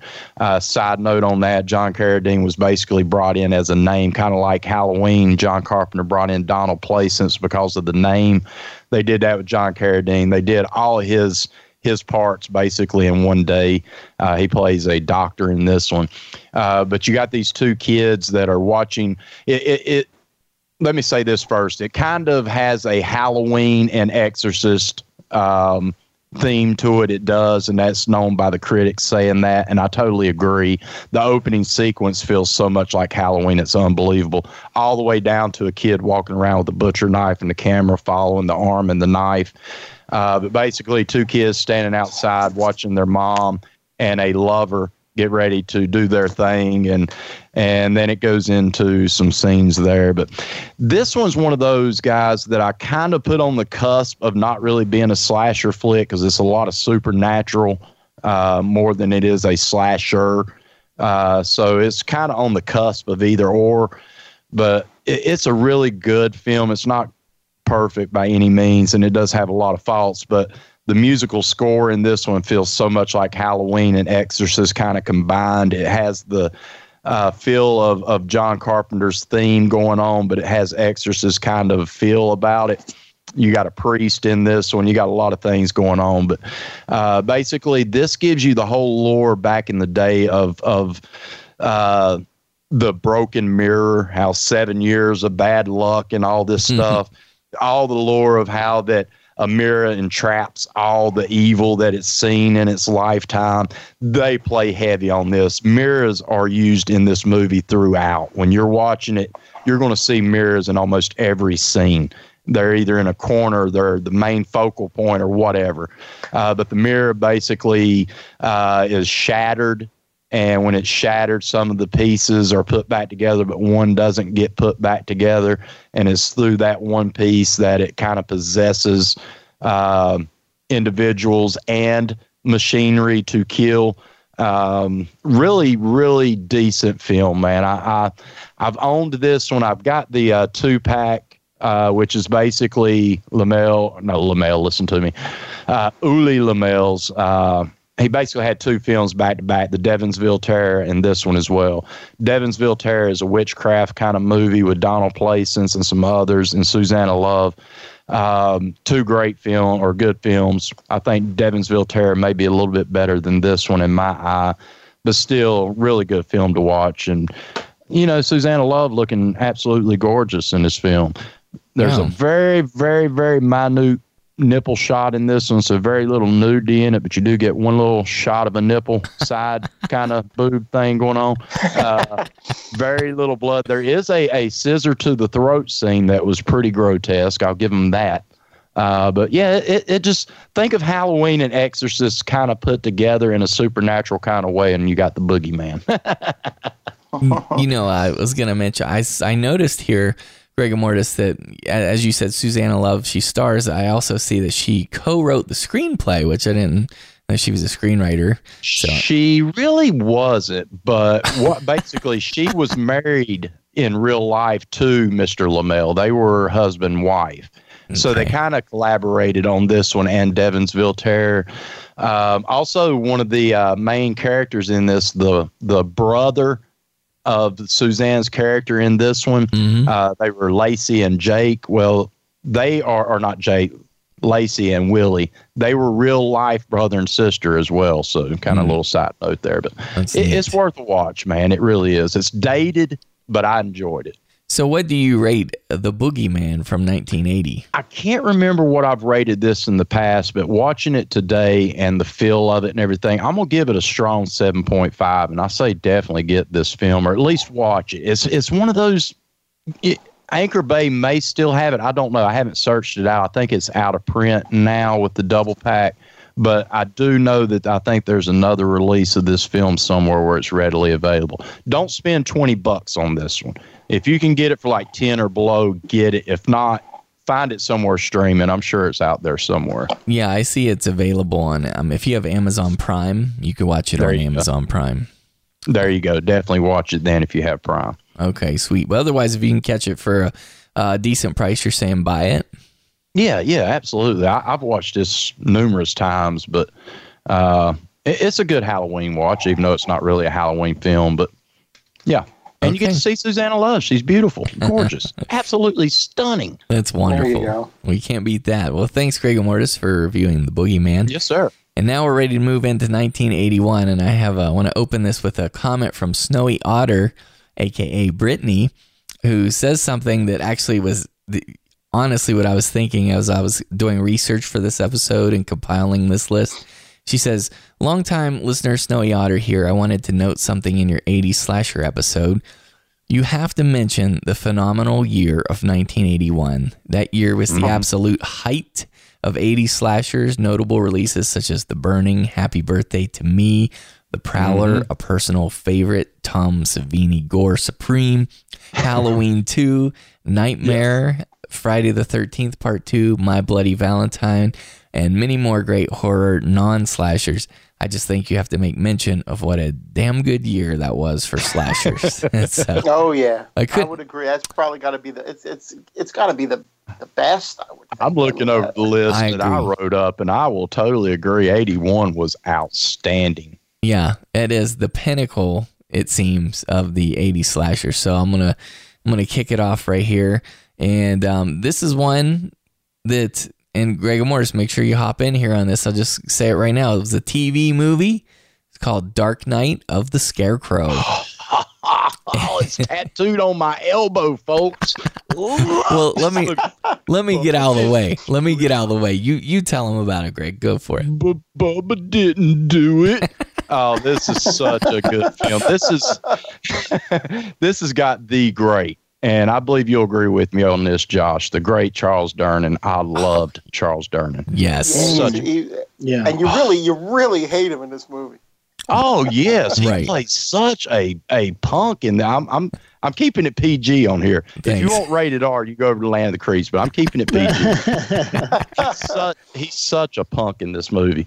But uh, the acting in this one, it, it, you got the whole. Um, this is where gossip gets you in trouble, kind of movie.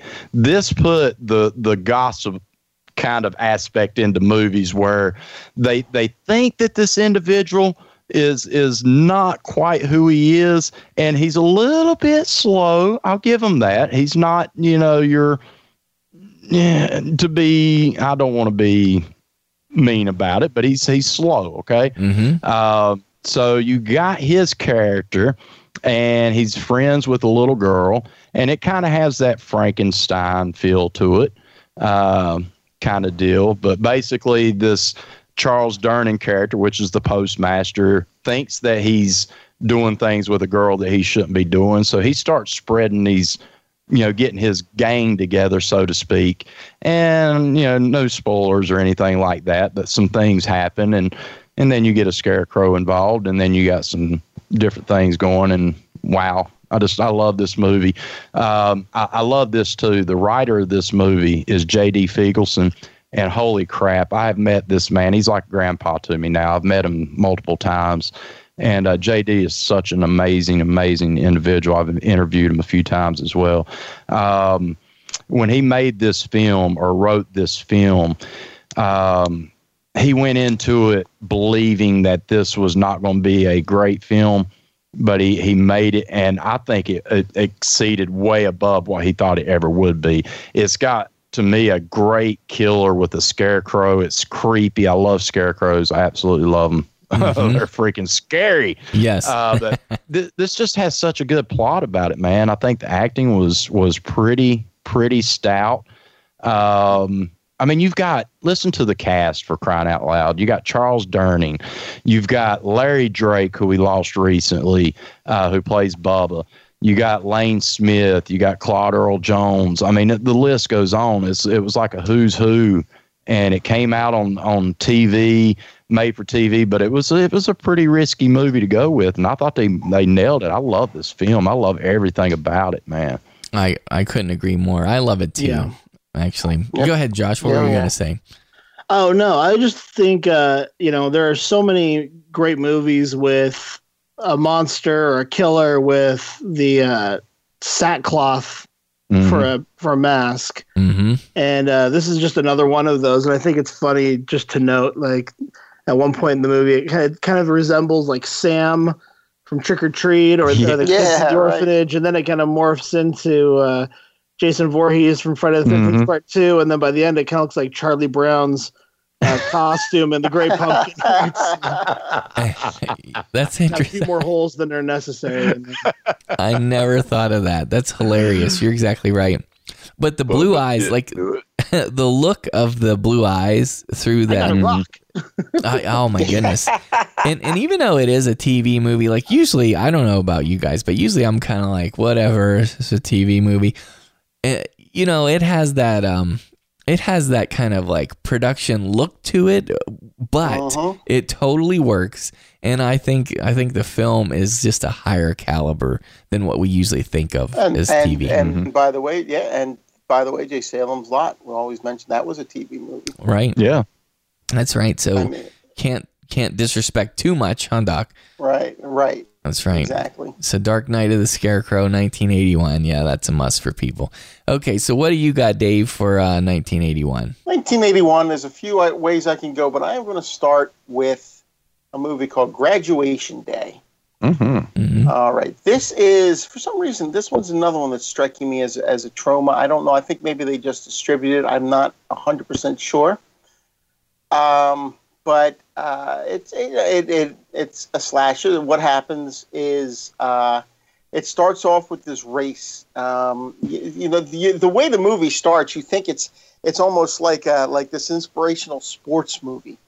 All right. Um, uh, you've got you've got this um, uh, this rock song called "The Winner" playing. There's this race going on. This girl running down. Um, the, the, her, her teammates and the coach, played by the great Christopher George. I'm going to mention. I got to talk just a little bit about him when, in a second. But um, they're, they're they're shouting on "Go go go!" and you know it, it's it's this girl Laura, um, who, who's who's running. She's out in front. Uh, she pulls away. She wins, and as soon as she crosses the uh, finish line, she drops dead from a blood clot Mm. right there on the track. Um, and from that moment on, we're in full slasher mode. Mm-hmm. Um, and you know, a few things happen. Um, Laura's classmates they're preparing to graduate. Is a few months later now, after her death, they're ready to graduate. Um, her sister, um, this girl Laura's sister, who's an ensign in the Navy, uh, comes home to accept her diploma and to find answers as to why um, what happened to her. And a lot of people are looking at the coach, played by Christopher George. Um, you know, he he's been he's been let go. This is going to be his last year because of this death.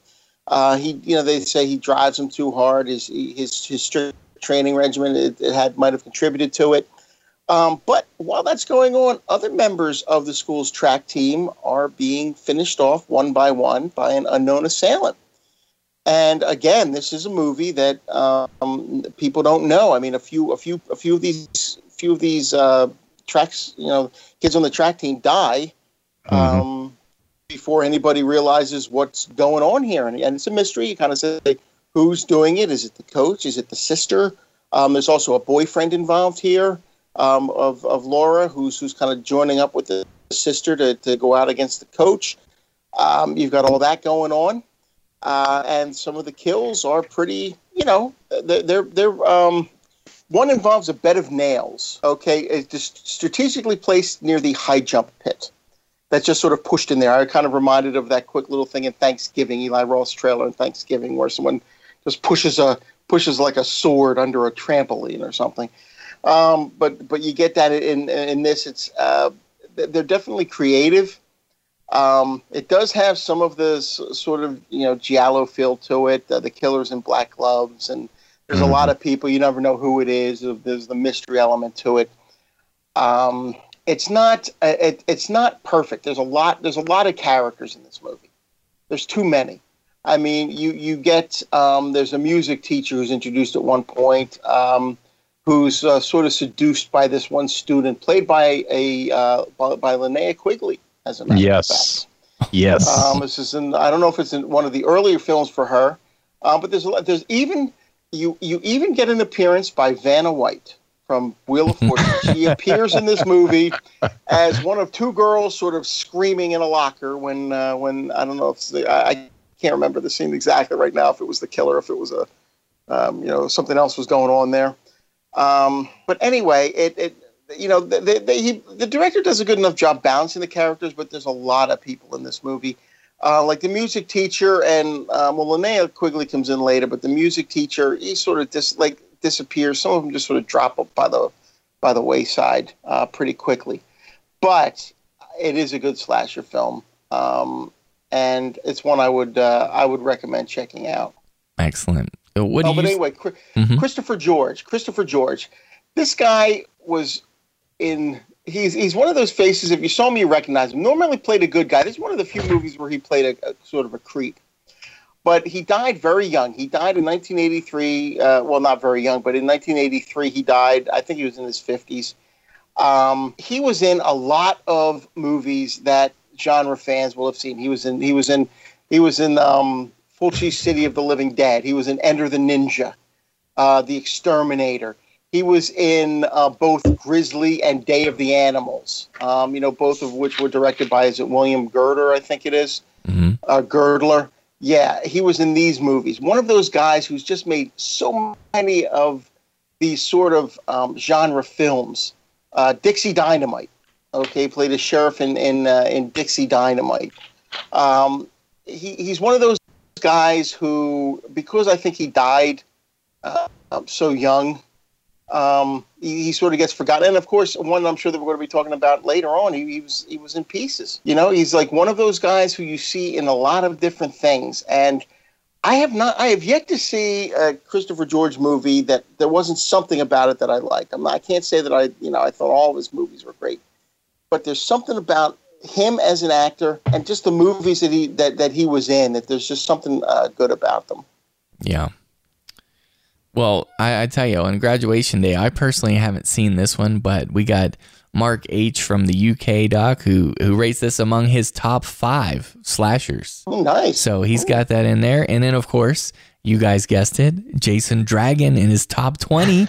This is number fifteen. this has got to be the last, the last of his top twenty. I think we've got to have covered them all. Uh, no, you have to have twenty. Um, so he This says you'll never get the songs out of your head, and it's got early Linnea Quigley roll. yes, yes. And Linnea, of course, can't keep her clothes on. I don't think she could ever keep her clothes on in Uh. any of the movies she made back in the eighties. Did you want her to? I mean, No. good God. no, no, no, no, Like no. I'm not. I'm not complaining. I'm not complaining. But Beautiful. I think you know, even even in movies where nobody else is getting their is, is taking their clothes off, Linnea's taking her clothes off. God bless Linnea Quigley. All right, Wolfman, what do you got for 1981? Well, I'm going to go with a heavy hitter right off the bat and just mention one of the big names. I know that all three of us really enjoy this film, but Greg, I'm, I want to curious, what do you think of My Bloody Valentine? Uh, one of my all-time favorite films. Yep. So so freaking good. Got Nice. that great song in there too, by the way. Absolutely. yeah, this is one that I, I really, really like. We all covered this. Um, we did an episode, I think it was just called Bloody Valentines, but yes, it was, it was. episode 10. Wow, all the way back in episode 10. We covered uh, My Bloody Valentine 81 and My Bloody Valentine 2009. Um, so, yeah, I kind of want to just defer to Greg, actually, since we've all talked about it before. That's right. Uh, yeah, this film right here, man, just has such a great feel about it. It was a great killer uh, because of the fact that it's the whole um, who done it kind of deal. Even though they say who it is, but is it actually the spirit, or is Right. it somebody else come back in that? Um, good, good film, man. It's it's a gritty film. It's a dirty film. It's a pretty intense, grotesque film for what it is. Uh, it doesn't have a ton of of uh, special effects in it, but what little bit it does is effective. Uh, it kind of makes you feel almost like um, like a Texas Chainsaw Massacre feel, where it feels a lot dirtier than it actually is. Yes. Uh, I love being down in the mines. I've been in not in a mine per se, but my grandpa, you know, in West Virginia was was Ooh, a lime. ooh. Yep, go West Virginia, Mountaineers. That's right. Uh, Grandpa was, you know, in the lime field, so he was in the mines. My great granddad, so I know a lot about that, and I know the dirtiness of it. But you know, it's it's they're going to have this Valentine's party, and and then there's this tragedy happens, and then the townspeople decide, you know, for however many years it was, uh, twenty years or whatever, that they weren't going to have this party anymore.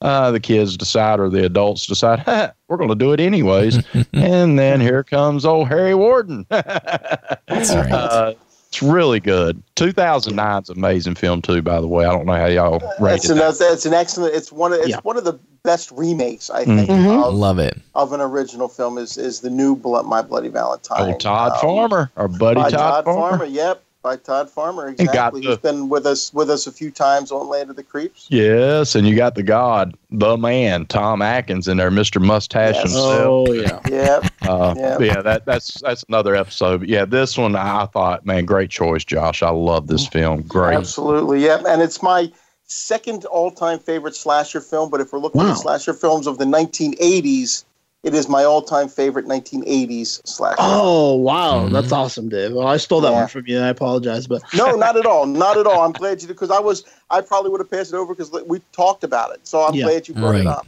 Definitely. well, I love that small town dirtiness that Greg talked about. I it I love the this place that this is filmed and the location is so unique, and we don't see much of that in Hollywood movies. So it's cool that it's just so different. hmm And uh, yeah, and the Valentine's Day theme is a lot of fun too. I think. Yeah. I like to use. I like to use. and that. it's and it's got one of the, it's got another one of the sort of like guerrilla filmmaking and, and Jay I know you you had made a comment about this there's that scene where it's just a car going down the road and just from out of nowhere this dog starts chasing the car it's just going crazy after this car you know and you know the filmmakers are like what do we do well let's just keep rolling with it let's hope the dog doesn't get hit or you know No, that, that that's hilarious. Now, um, the couple things on this. Just want to warn the listeners if you're unfamiliar with this, like uh, if your sweetheart is not a horror fan and you try showing this movie to her on Valentine's Day, yeah forget it then don't do it you're not going to get any candy that night. No. no no no the the other thing I love about this, the tagline is amazing. Uh, there's more than one way to lose your heart, and that's killer good. Um, there was an IMDb reviewer, guys, uh, from Australia.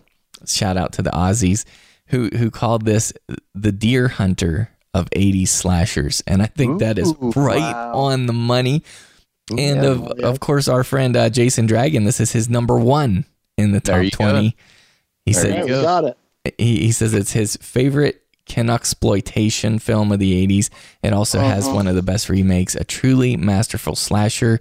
Joe Brunette put this at number nine. And then The Boogie Brand, which is Brandon's horror name, The Boogie Brand. I like that. Um, Yep. he, he calls it The Small Town Mine, and the creepy killer costume made this a very memorable film in an era of slasher sequels. So, yeah, this is much loved by people. There was there was one bit of trivia, and it's on IMDb, I think. So I, I'm always a little skeptical of some of the, the trivia on IMDb. I've got burned by it many times before. Uh, but there supposedly that they had to send uh, one of the special effects in, or or it was a coffin or something. One of the spe- uh, they had to send it in, and they so they decided to just put you know send this coffin through customs. And I think they ran into a little bit of trouble trying to get this coffin uh, through customs. Um, and then another one where the special effects guy said that one of the effects he came up with was so good that the director threw up at the sight of it. Mm. Yeah, Whether that's true or not, whether that, I have no idea, but that's, that's right. what it says on IMDb. okay, cool. Okay, so who picked that one? That was Josh, right? Wolfman Josh, yeah. Josh. Okay, so That's right. So here's one for you guys. It's called Eyes of a Stranger. It's from 1981, and directed by uh, Ken Wiederhorn. Wiederhorn, I guess. Anyway, it's, it's the premise is a reporter suspects a creepy neighbor who lives in the high-rise building across from hers is a serial killer terrorizing the Miami area. I haven't seen it, but it sounds like it's got some Rear Window influence to me. Yeah. But Yep. Someone's watching me, maybe. yeah, exactly. Oh yeah, definitely. So there you go. Uh, what do you got, Greg Mortis, for 1981? Uh, I'm going to go, and this is one of those movies some people love, some people hate kind of movie. I absolutely love it. It's got a Blu ray release, but it's Madman by Joe Giannano. I love this film, man. This this movie is so fun. Um, God, I love the whole or. This has got your campfire tale story going on in it, which I think is one of the greatest things in cinematic history is when you got some guy at a, at a campfire telling a story, man, the ghost story. I love it. It was in The Fog. It's in so many movies. Uh, but I love this movie, man. It's got a great little hook line of a song in it about the, the legend of Madman Marz. That song. Uh, just- I, oh. it's it's so incredible. In fact, what I'll do is I'll put it right here.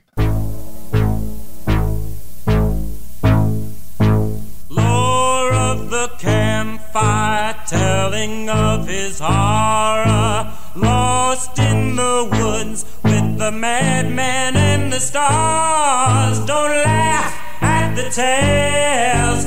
Heed if you call him the legend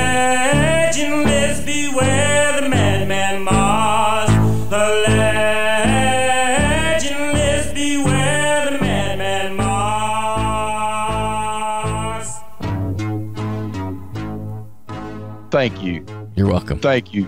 Thank you, Jay. I want to hear it again because I, I love it, man. I just love, love, love this film. And thankfully, it has come out on Blu ray. I actually, I've got it on DVD, but I've not bought that Blu ray yet, but I need to get it. Mm-hmm.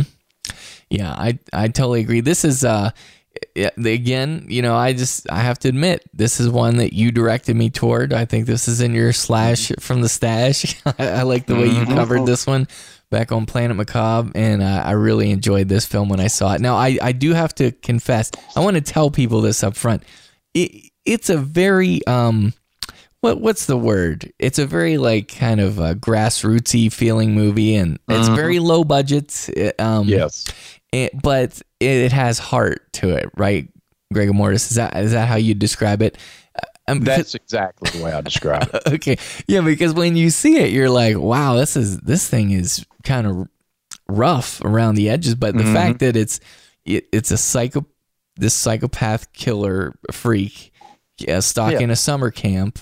I mean, that's amazing. It's, it's so original, right? No, not really. but- but but we love it. Th- I do, eh, but they capitalize on the fact that you don't see the killer a lot either, and I, I liked that hmm because sometimes you see him too much. This one, you know, not really that much, but it, it's just got it is. It's a passion. I think this was a passion film. I think the Right. the writers and the directors, producers wanted to put something out, and they put their heart and soul in it with very little, very little money, and they made this film, and I, I love it. I just absolutely love it. hmm I don't know if it's just because it's the Halloween season, but a lot of these movies we're talking about are streaming on Amazon for free. Well, if you have a subscription to Amazon Prime, Mhm. um, Madman you can watch with a free with the Amazon Prime. Uh, Graduation Day.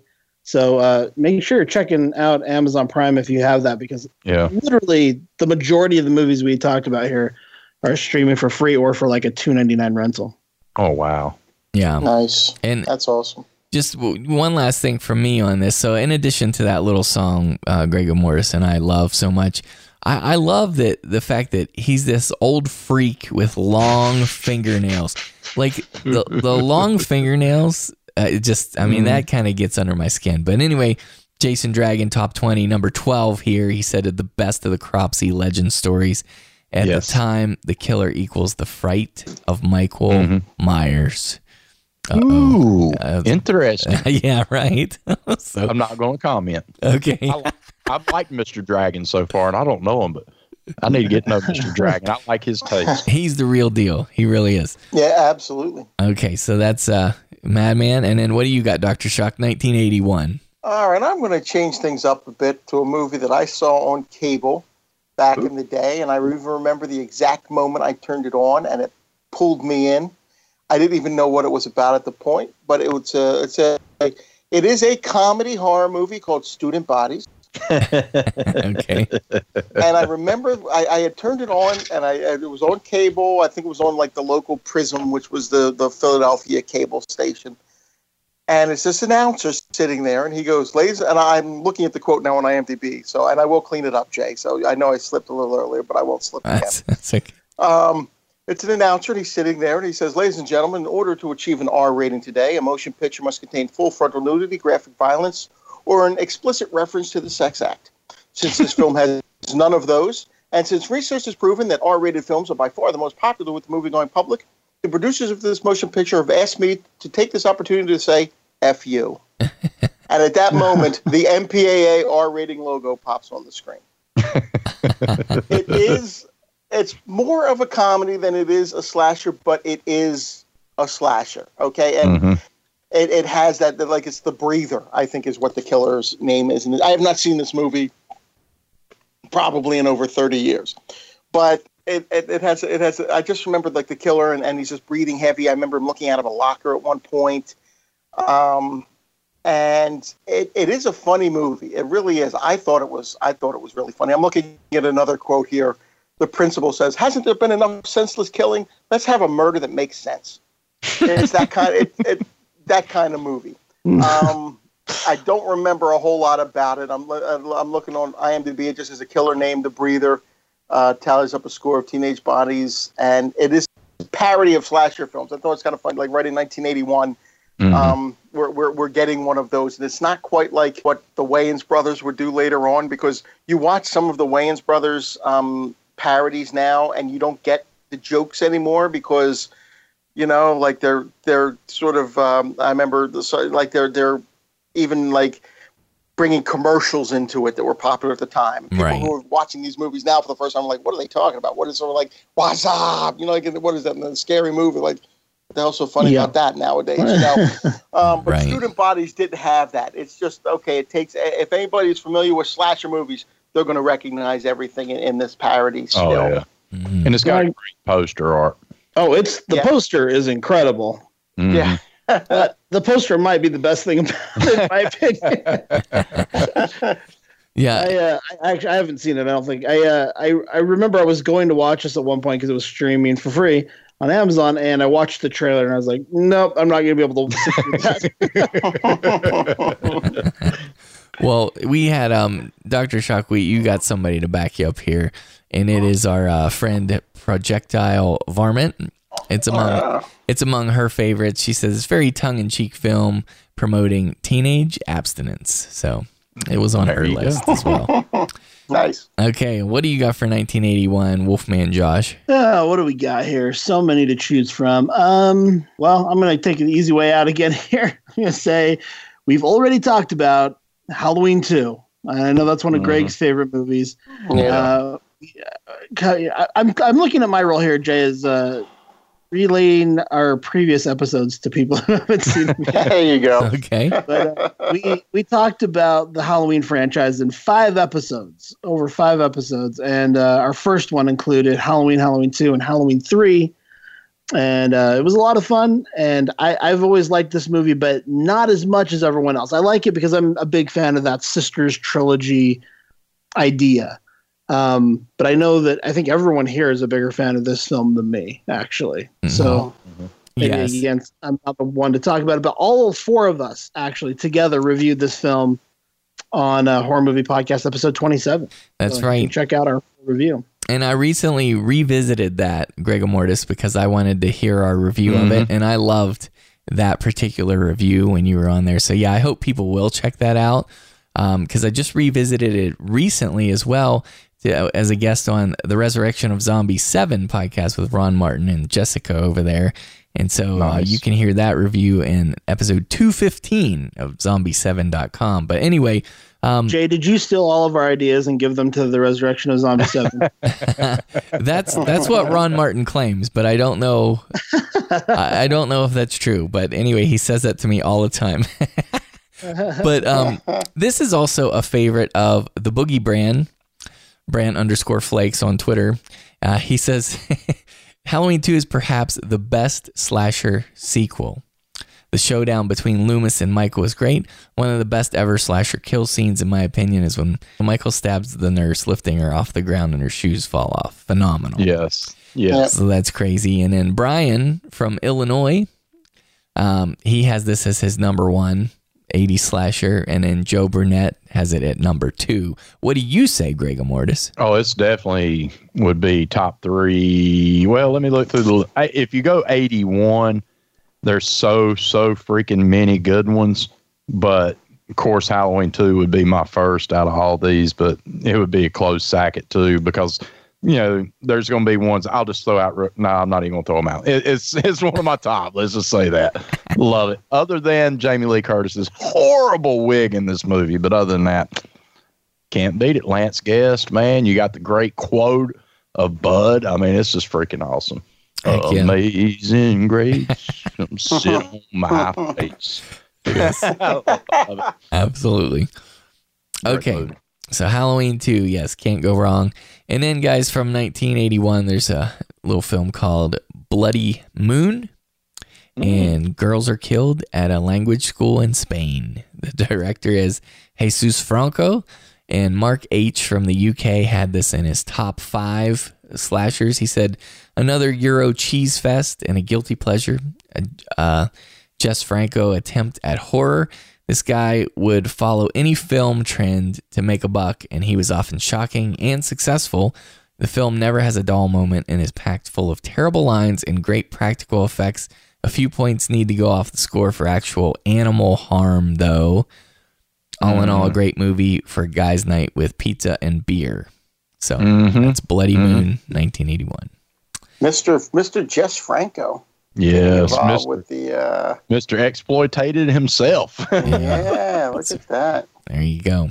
Nice. Okay, Greg Mortis, what do you have for 1981? Uh, how about a little? Um, yeah, we'll go there. How about a little clown film called The Fun House? Oh yeah. What better film for Halloween than a carnival, man? I love carnivals. I, I, I'm with Kenny Caperton and our buddy from the Myers House NC. Uh, and Jay, I hope you don't mind, but I do want to plug this. it. October 29th, October 29th, Greg Mortis will be at Kenny Caperton's house. It's the Myers House NC. October 29th for his eighth annual Halloween bash. Kip Weeks himself, uh, the killer, mass killer from The Strangers, one of the greatest films in the last couple decades, dude. I love that movie. Kip Weeks himself's going to be there signing autographs, whatever. But Greg Mortis is going to be there. I'm going to be doing some uh, recording for Land of the Creeps. So get there. But, anyways, Kenny is a huge fan of carnivals, and I am too as well. And the Fun House is one of those just great, fun feel. Um, you know, the basically you go into this fun house and then they shut it down overnight or whatever, and they're the kids decide to stay, you know, after hours. And oh, you shouldn't have did that because guess what? There's some killers on on board.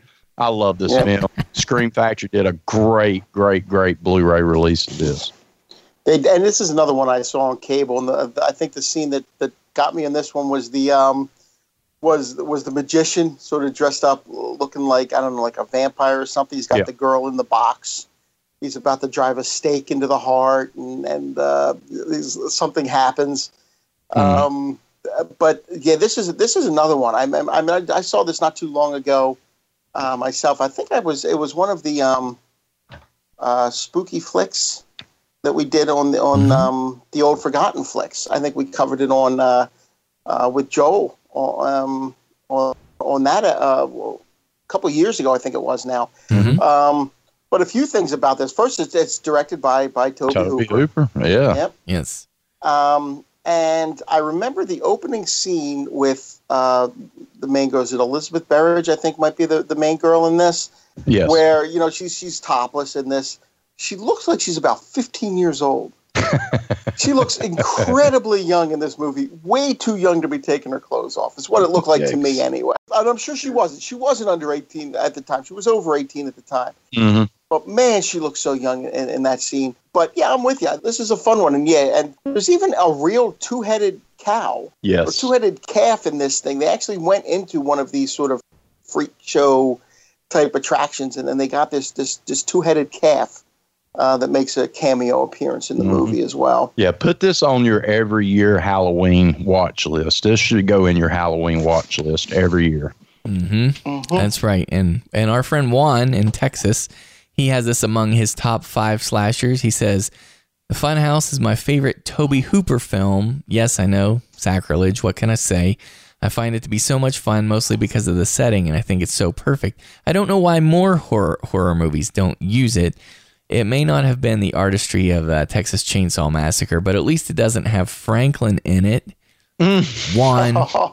Plus, Elizabeth Berridge is absolutely lovely. And of course, Jason Dragon Top 20, it's number 10. And he calls it Tobe Hooper's third great film that he solely directed. I wonder if Eaten Alive was his number two. I I bet. Maybe. Yeah. Could be. don't know. Curious. Let us know. Probably. And we're not going to get in this episode, because in the next episode, to a little movie called Sleepaway Camp, where it gets even creepier. Right. But yeah, I, I, I'm definitely with Greg on that one. I, I like the Fun House, and I guess it's my turn now, or Yeah, go for it, Dr. Shock. What's next? all right. I'm noticing that Just Before Dawn is listed as 1981. I did that under 1980, so I guess I throw it. But I'm going to go with a uh, Wes Craven film called Deadly Blessing. Hmm. Mm. with a young Sharon Stone in Mhm. the in the cast. But um, this is one I did last Halloween when I was sort of catching up with um, uh, all of uh, um, the, the Wes Craven movies that that were not Scream or Nightmare on Elm Street or uh, Hills Have Eyes because those are ones I was familiar with. Um, but Deadly Blessing, uh, it has a really good performance by by Ernest Borgnine. There's just something Yes. about that guy. I've seen him play a religious guy, and I've seen him play a, a, a, Satanist. And there's just something about him that you believe him in both of them. Mhm. Um, and you have the this couple living on a farm. Uh, they have run-ins with this group. They're called the, the Hittites, and they're a religious, deeply religious sect um, that owns some of the land, you know, nearby them. Uh, the, the guy Jim was a Hittite once. Uh, his father was Isaiah Ernest Borgnine, um, who's sort of the leader of the group. Uh, but Jim, when he married this outsider Martha, he was he was shunned by you know they sort of threw him out. He had met her in college, and then they threw him out of. Uh, but then one day, uh, while he's out in the barn, Jim is crushed by a tractor that just all of a sudden rolls forward. Um, so what happens? Martha's now by herself in a land that is very hostile towards her. So two of her old college friends come to stay with her. Lana, played by Sharon Stone, and Vicky, um, I guess Susan Buckner is the actress who played her. Mhm. Uh, come to stay with her for a few weeks, and you have this the daughter of um, uh, this this uh, Louisa, who's the daughter of of Faith, uh, the only other non-Hittite in the area. You know, she she said, "I'll stay with you for a while, Martha, too." Um, but the the uh, Isaiah and his Hittites are really trying to convince the heathen daughter-in-law of his to sell the farm back, uh, but she has no intention of doing that, and it just sort of leads to the standoff. a few good scenes in this one. Um, first off, you have the, the the Hittites are just so intense, uh, and Michael Berryman also plays uh, one of the Hittites. Very very memorable. Um, uh, one of those guys who you you look at it, you always know Michael Berryman. Right. Oh, Um, Very I'm not sure what that condition. Yeah, I'm not sure what his condition is, Greg. I don't know. You might know a little bit more about that. Does Uh, he have? It's, it's it's I don't know if it's um. He has a condition where Yeah. uh, he can't grow hair. Is it or Yeah, he actually can't grow like fingernails and stuff either. But yeah, I don't know the exact terminology of it. But yeah, okay? Very memorable in the Hills Have Eyes. You know, Mhm. he, in the original Hills Have Eyes is Right. probably what, and and of course I think he was in um, the Devil's Rejects. He had a cameo in the Devil's Rejects as well. Um, uh, Ernest Borgnine, for some reason, was nominated for a Razzie for this for worst supporting actor. Um, but I don't think he did a bad job. I mean, it, it's a one note character, yes, definitely, but you believe him in the role. Um, you know, and he it, there's a really intense scene where they're having this prayer meeting, and he punishes this young Hittite boy, beats him on the hands with a stick. I don't even remember what the kid did now, but you know, he gets a beating. Um, the, the, the, the, final twist might be a little out there. You know, the sort of big reveal at the end. Um, and the final scene, you're going to be like, what the hell? but those things aside, I did. I, I like this movie. You know, I I, Yes. I, I I found it more. I found it more engaging than I. I thought I had avoided it for a while. It just didn't seem like one that was going to really impress me. But I did end up liking this, and I think I'm kind of. I know this was not well received by critics or by a lot of people, um, but no, I did enjoy it. I haven't really seen. I haven't seen this at all, but um, th- Mhm. it doesn't sound like a slasher that much. Um, it's it's a it's It, it is because it is, but but you do have characters finished off by a mysterious killer, and nobody Mhm. knows who the killer is un, un- until the end. Several other people. I didn't go into some of the other kills, but there are I other gotcha. people who who suffer um, similar. I mean, it's not. It, it's certainly stretching the boundaries. I've seen it on several slasher lists. That's one of the reasons I'm bringing it up. Gotcha. Okay. Um, and I'm trying to avoid the big ones that we're going to be talking about later on. All right. Gotcha. Um, but I have seen it on several lists. I don't know. It, it might be stretching the definition of a slasher a little bit, um, but it does have some elements of it anyway. Okie dokie. Just curious. I, just two quick notes on that. Number one, um, this is also streaming on Amazon Prime. nice. I'm gonna bring I'm gonna bring that up every time you bring up Jason Dragon. I'll let people know about. Deal. That's the deal. and then um, further, there's a very famous shot in this film that Wes Craven lifted and included is probably one of the most iconic shots in his entire filmography from A Nightmare on Elm Street in the bathtub. Um, You'll see, you'll see where that came from. yes, yes. hmm Okay, I got you. All right, Wolfman Josh, what do you have for 1981? I'm going to briefly mention two birthday related films. Um, pro- mostly because I don't think one of them anyone will really want to talk about. But if I'm wrong, stop me and, and definitely talk about it. But Okay. uh, the two films are Bloody Birthday and Happy Birthday to Me. mm-hmm. Um, Bloody Birthday is, in my opinion, a really dumb killer kids movie, but it has the superior movie poster to Happy Birthday to Me. Um, Well, it depends on which "Happy Birthday to Me" poster, right? Uh, well, I guess the one that I am most familiar with. Okay. Is there's a really cool one that doesn't involve shish kebab. That Oh, you don't love the you don't love the shish kebab thing? oh, that was the one Jay liked. compared to Bloody Birthday, Bloody Birthday has got one of the coolest mo- horror movie posters ever, in It my is, opinion. it is cool. Bloody yeah, the fingers and the cake. Yeah. Yeah. Okay. Um, but uh, yeah, Happy Birthday to Me is is an excellent slasher. I think this is just again one of the um, it's one of the lesser known iconic standalone films. You know, there there are so many big franchises that we I think we get focused on those that have been remade or or been part of these big franchises, and there are some that are just perfect for what they are. And to me, um, Happy Birthday to Me is one of those iconic ones. But basically, um, you've got again a prior evil and and then uh, you know uh, something that has been disturbing based on what has happened before uh, that results in you know a, a modern day situation where people are being knocked off one by one Right. and um, Mhm. yeah i don't know this is just one of the great the great slashers in my opinion I, I Mhm. you know what? It's been I saw it for the blog, and it was actually the first time I'd ever seen it. I did not get to see this one back in the day. I didn't. I actually hated the ending of this, Really? the final reveal of this movie, and I don't. And I again, it's this is I go back to Hmm. this is one of the might have been in the first hundred movies I watched um, for the blog, so I don't remember much about it, but I just remember Yeah. thinking the twist was just, "Are you kidding me?" Mm, Yeah. At the end of this, Yeah. I can see that. The the the writer John C. W. Saxton, he wasn't the only there were three or four credited writers on this movie. But I'm a big fan of John C. W. Saxton. He wrote uh, one of the greatest punk rock movies of all time, class of 1984, Nice. um, which is incredible. Mhm. yeah, Yes. that's a good movie. That's a Totally. And uh, and then the director, you know, has done some really Yeah, interesting. J. J. Lee Thompson, and and this is also very unusual for a slasher film in that it's almost two hours.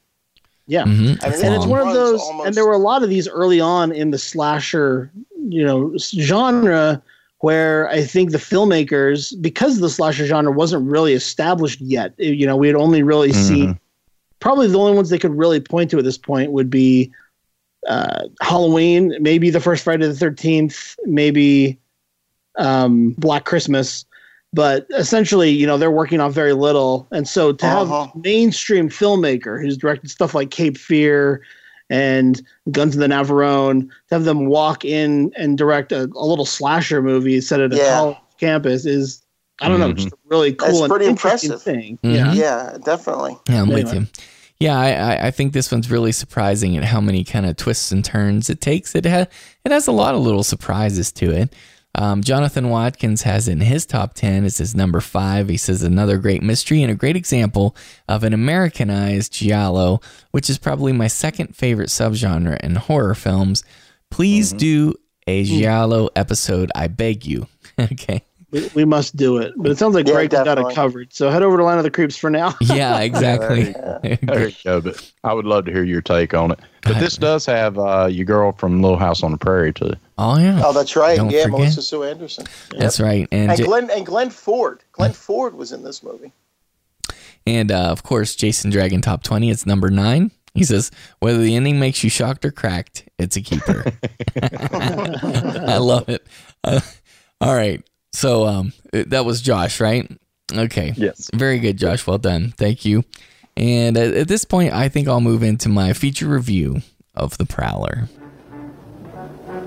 It was 1945, the night of the graduation dance. The war overseas had just ended. The terror at home Roy. was about to begin. Roy?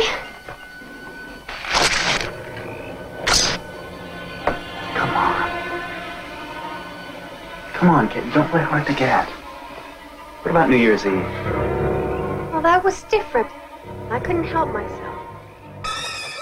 guys okay let me just say this real quick so this was if this is where i come down on this movie if you look at what a slasher film is or what the slasher subgenre became after it was fully developed and fully formed you know wasn't just a zygote but it was like a, a living breathing baby i think this may be the finest example of an 80s slasher flick it is quintessential 80s slasher I think this this movie's incredible. And I remember when I first saw it, I was just my mind was kind of blown. I think it nails it. Uh, the budget on this was supposedly one million dollars. Supposedly, it was released in uh-huh. November of '81, and internationally, it's known as Rosemary's Killer. Hmm. And I wondered a little bit. I know the I know the character in the film is Rosemary, but I wonder if if they were trying to do some kind of you know riff off of Rosemary's Baby because people recognize that. I don't- Possibly. I don't know Yeah. but mm-hmm. But this is about you got this um it's it's kind of crazy actually. So y- you've got this killer who's dressed up and wearing uh, World War II era military fatigues and he's terrorizing this sleepy New Jersey town and he wields a, a pitchfork and a bayonet blade.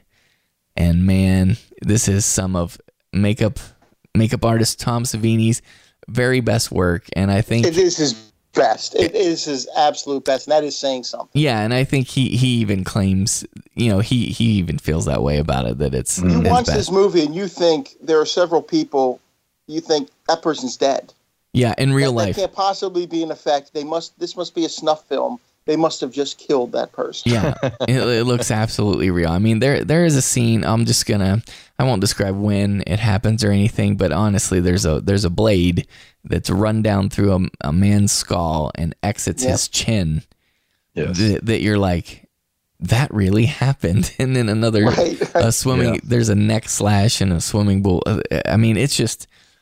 It's incredible and it's Yeah. very creepy. So I, I wondered though. I mean, that, so this came out in like '81, and you had um, it's one of those films where, like Josh has been saying too, you get the the prior evil where something awful happened back in the day. So like in the World War II era, something bad happened, and then and then it comes up kind of to the modern time. And I wondered if this was one of those movies that was kind of responding to uh, Vietnam. I think it's interesting that you have, you know, this military type character, and even though, you know, this is a little bit after Vietnam when this came out, but it, it still makes me wonder. Okay, were people still kind of reeling from that? Did this have an effect on it? Uh, you know, I don't know. I don't know. It's less than ten years, uh, you know, after the war ended, so Yeah. it's possible. Yeah, so it, it makes me think that. But um, you know, when when it opens though, I, I think one thing that's really a neat juxtaposition in this, the opening is this kind of like celebration. War is over.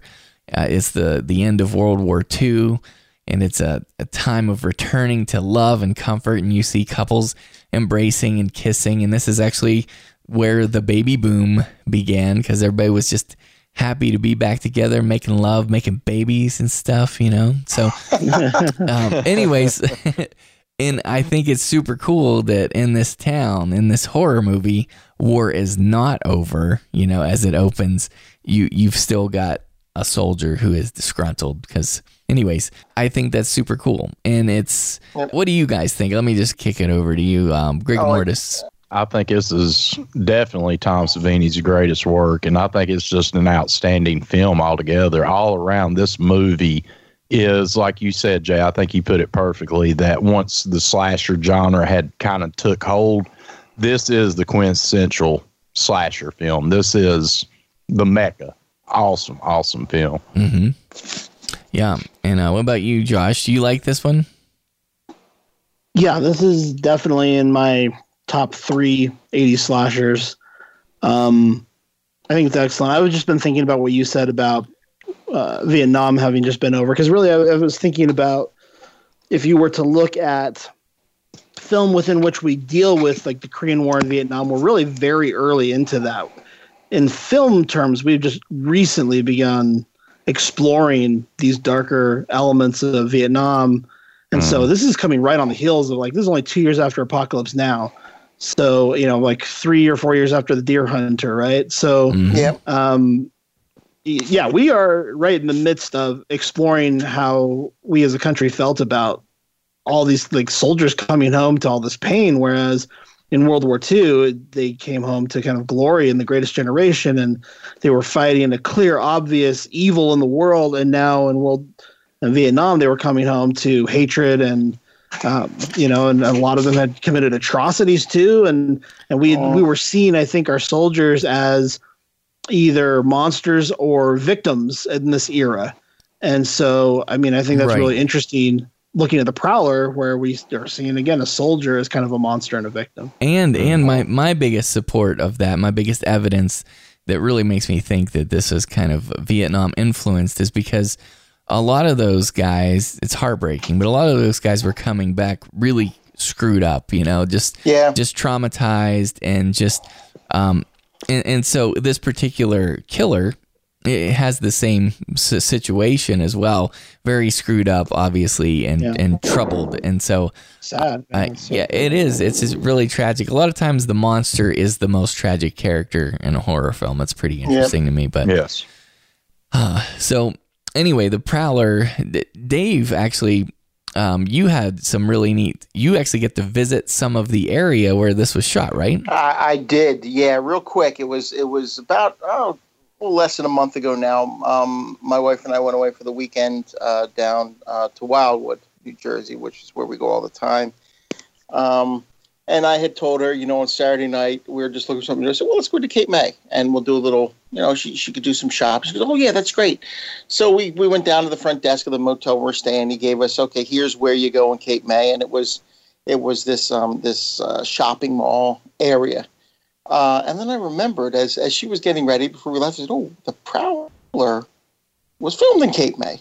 So I pulled it up and I was looking at filming locations. Now, where we were going was like um, it was called uh, Washington Street, and I know it was like around like 300 Washington Street or somewhere around there. And I looked and I said, "Oh, one of the the major you know the, the locations is at 1048 Washington Street." So I'm sitting there going, okay, uh, how am I going to convince my wife to walk that I I was going to do it myself that I would be back that I have to walk seven blocks to go take a picture of this house. I had to see it because the, the Right, is, yeah, yeah. is is in my top five slasher films. Right. Um, and I had to see this thing. I said, I'm here. I'm like seven blocks away. How can I not? So I I could talk to her. No, it's funny because originally I thought, how am I going to spend this that is going to seem like acceptable? She said, well, I'll, I'll go with you. Like she just volunteered to go with me, which shocked the, the hell out of me because she doesn't usually give up shopping for anything. Usually we got to drag her out of stores. But she decided to give up a little bit of shopping to walk with me to to this um, it's the, the it's the Emlen Physick Estate is the real name of it. Now we went down a, a block or so, and they had these like horse-drawn carriages that take you around to different areas to the historical site. It's funny because I went up to the woman running it, and I said, "Are you going anywhere near the the major uh, uh, Chatham house?" And she goes, "Oh," like she didn't know what I was talking about. And I said, "Oh God, this person doesn't know anything about Cape May history, so I'm going The hell with it. We'll just walk." Well, being the, the idiot that I am, I was I was saying the Major Chatham Chatham house. That was the character in the Prowler. She wasn't going to know what the hell I was talking about. Right. Uh, it's really the Emlen Physick Estate. But anyway, we're walking to get to this, and the blocks are pretty short at first. So I'm thinking this isn't going to take long at all. Well, once we hit 700, the blocks got longer. We are now moving away from the sound of the mall in the background. It's all outdoor stores. We're moving away from that sound. We're getting into silence, and we're getting into now an area where there's only a street light every 300 feet. And it's getting darker and it's getting a little bit creepier. Ooh. and we're walking and walking and all of a sudden i tripped. I don't know if you know if some of these old towns they have just the slate st- sidewalks just the s- slate stones they put down 100 years ago. And when a root mm-hmm. comes out or when the ground caves in they just go all you know they just get all wonky. Well we didn't know that. We're walking along fine and i tripped. I almost went plowed right into a tree with my shoulder. I would have broke my shoulder i stopped myself at the last minute so from that point on, my mother, my wife has her cell phone light on, and we're walking with this little flashlight because it's black out. I mean, it was like dark. Which I do want to say real quick, if there's anybody listening on the Cape May Town Council, I like Quinn as much as the next guy, but fix the damn sidewalk. Uh, anyway, right. we're walking, and then we finally came up to the house, and I was like, okay, this this is great. My wife was even saying, "Go on in there." That you know, it's now a, a tennis club, if you can if you can imagine. Oh wow. Um, but I'm taking pictures from a distance. She goes, "Oh no, get up closer, get up closer." I started remembering the Prowler. Oh I yeah. gotta say, I didn't want to get in too damn close. You're like, I don't want to So I- bayonet through the head. I, I kept saying Yeah. to my wife, "No, no, no. I, I think it'd be better if I just do it back here. You know, I don't want to uh, trespass or anything like that." She even said at one point, "What are you afraid?" I said, "No, no, no. I just don't want to trespass. You know, she was I just hang back she was little mess. I don't want to go too close.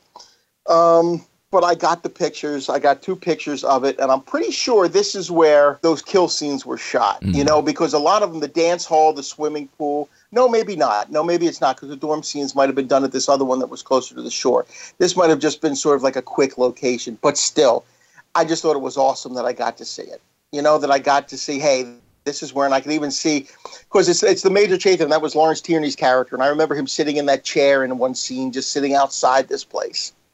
Um, and I thought it was really cool that I was able to get there and see, because I think I sent you guys, I think I sent you guys texts with the pictures like within 20 minutes after I took the picture. Yeah. I so Oh, excited, cool. I loved it. so excited that I got down to to see that. So. well, thanks for doing that. Um, yeah, and this is, is it is a top five for me as well. And yeah, it was it, it was it was just really cool. I couldn't go to Cape May without seeing something Oh yeah. of uh, of where they shot these. Yeah. So, uh, yeah, it's, it's a tremendous film. It's a must see if people haven't seen this.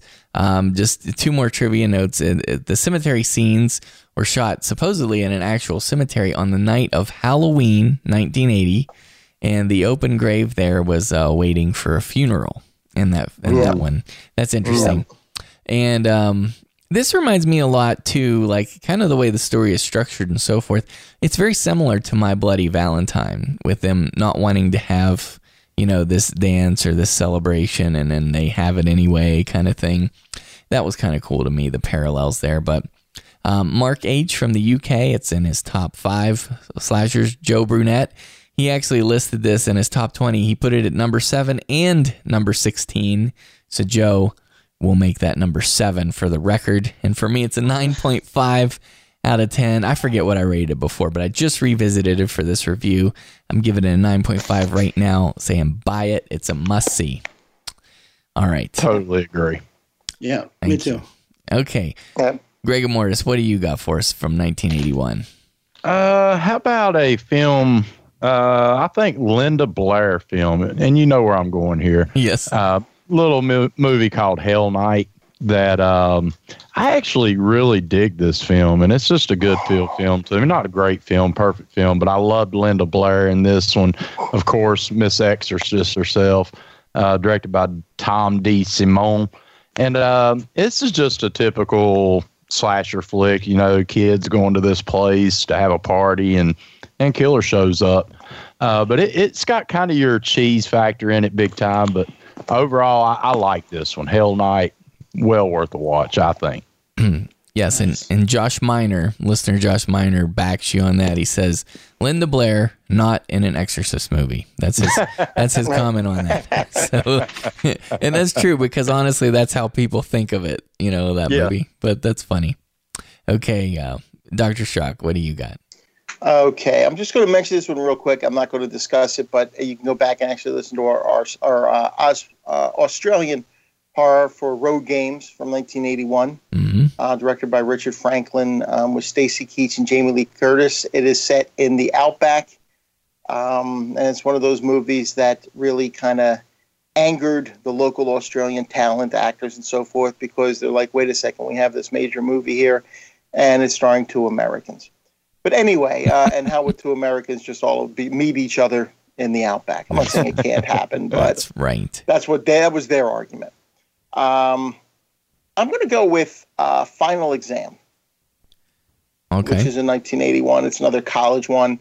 The scene I always remember about this is th- there's a hazing ceremony where they poured, um, uh, I guess, ice water down this kid's shorts.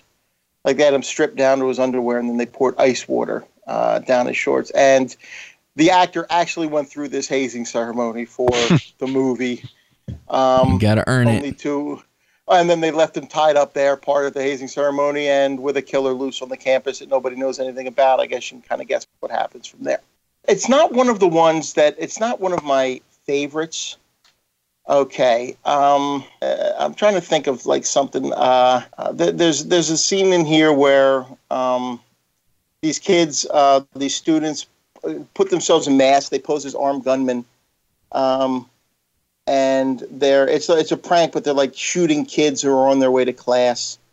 Um, and it, it does create some tension early on, even though when you find out it's a prank, you're kind of like, you know, what the heck. Um, I, I'm just I'm trying to remember it. I'm trying to remember it as I'm talking about it here. I just like the IMDb uh, description. It says a psycho killer shows up on a college campus to slash up pretty co-eds and dumb jocks. Yeah, well, that's. I think you could pretty much. I think you could pretty much lift that and just change Final Exam to, to the the names of uh, like a, a good number of slasher movies from the 1980s. To be honest with you, Right. but it does take a while for the killer to, to come on the scene. Um, it does pick up once the killer shows up. The movie, you know, it, it, it definitely gets better. But I just remember it taking a while for the killer to get there. Mhm. Uh, still, it's an interesting one. I think the guy who directed it, um, I think he might have been a teacher or something or an instructor, and everybody in the movie is either uh, a friend or a student of his. Um, so it's it's one that's you know it, it's an interesting entry, um, and if you get a chance, I wouldn't put it towards the top of the priority, hmm but it's worth checking out. Yeah. So uh, on final exam, Jason Dragonbackshoe is it's his number twenty. He says, "I've just noticed all the college horror films out there, and limited premise, but always solid fun." And on the previous one you mentioned, Dave, it was his number eight in his top twenty. He said, "Stacy Keach rules the roads of Australia." Jamie Lee Curtis represented once again. So Uh, It's good. It's it's excellent. Road Games is really a, a, a very good movie. I would recommend that one of the two. Uh, that's definitely the stronger of the of the two. All right. Well, at this point, let's move into Josh's feature review of The Burning.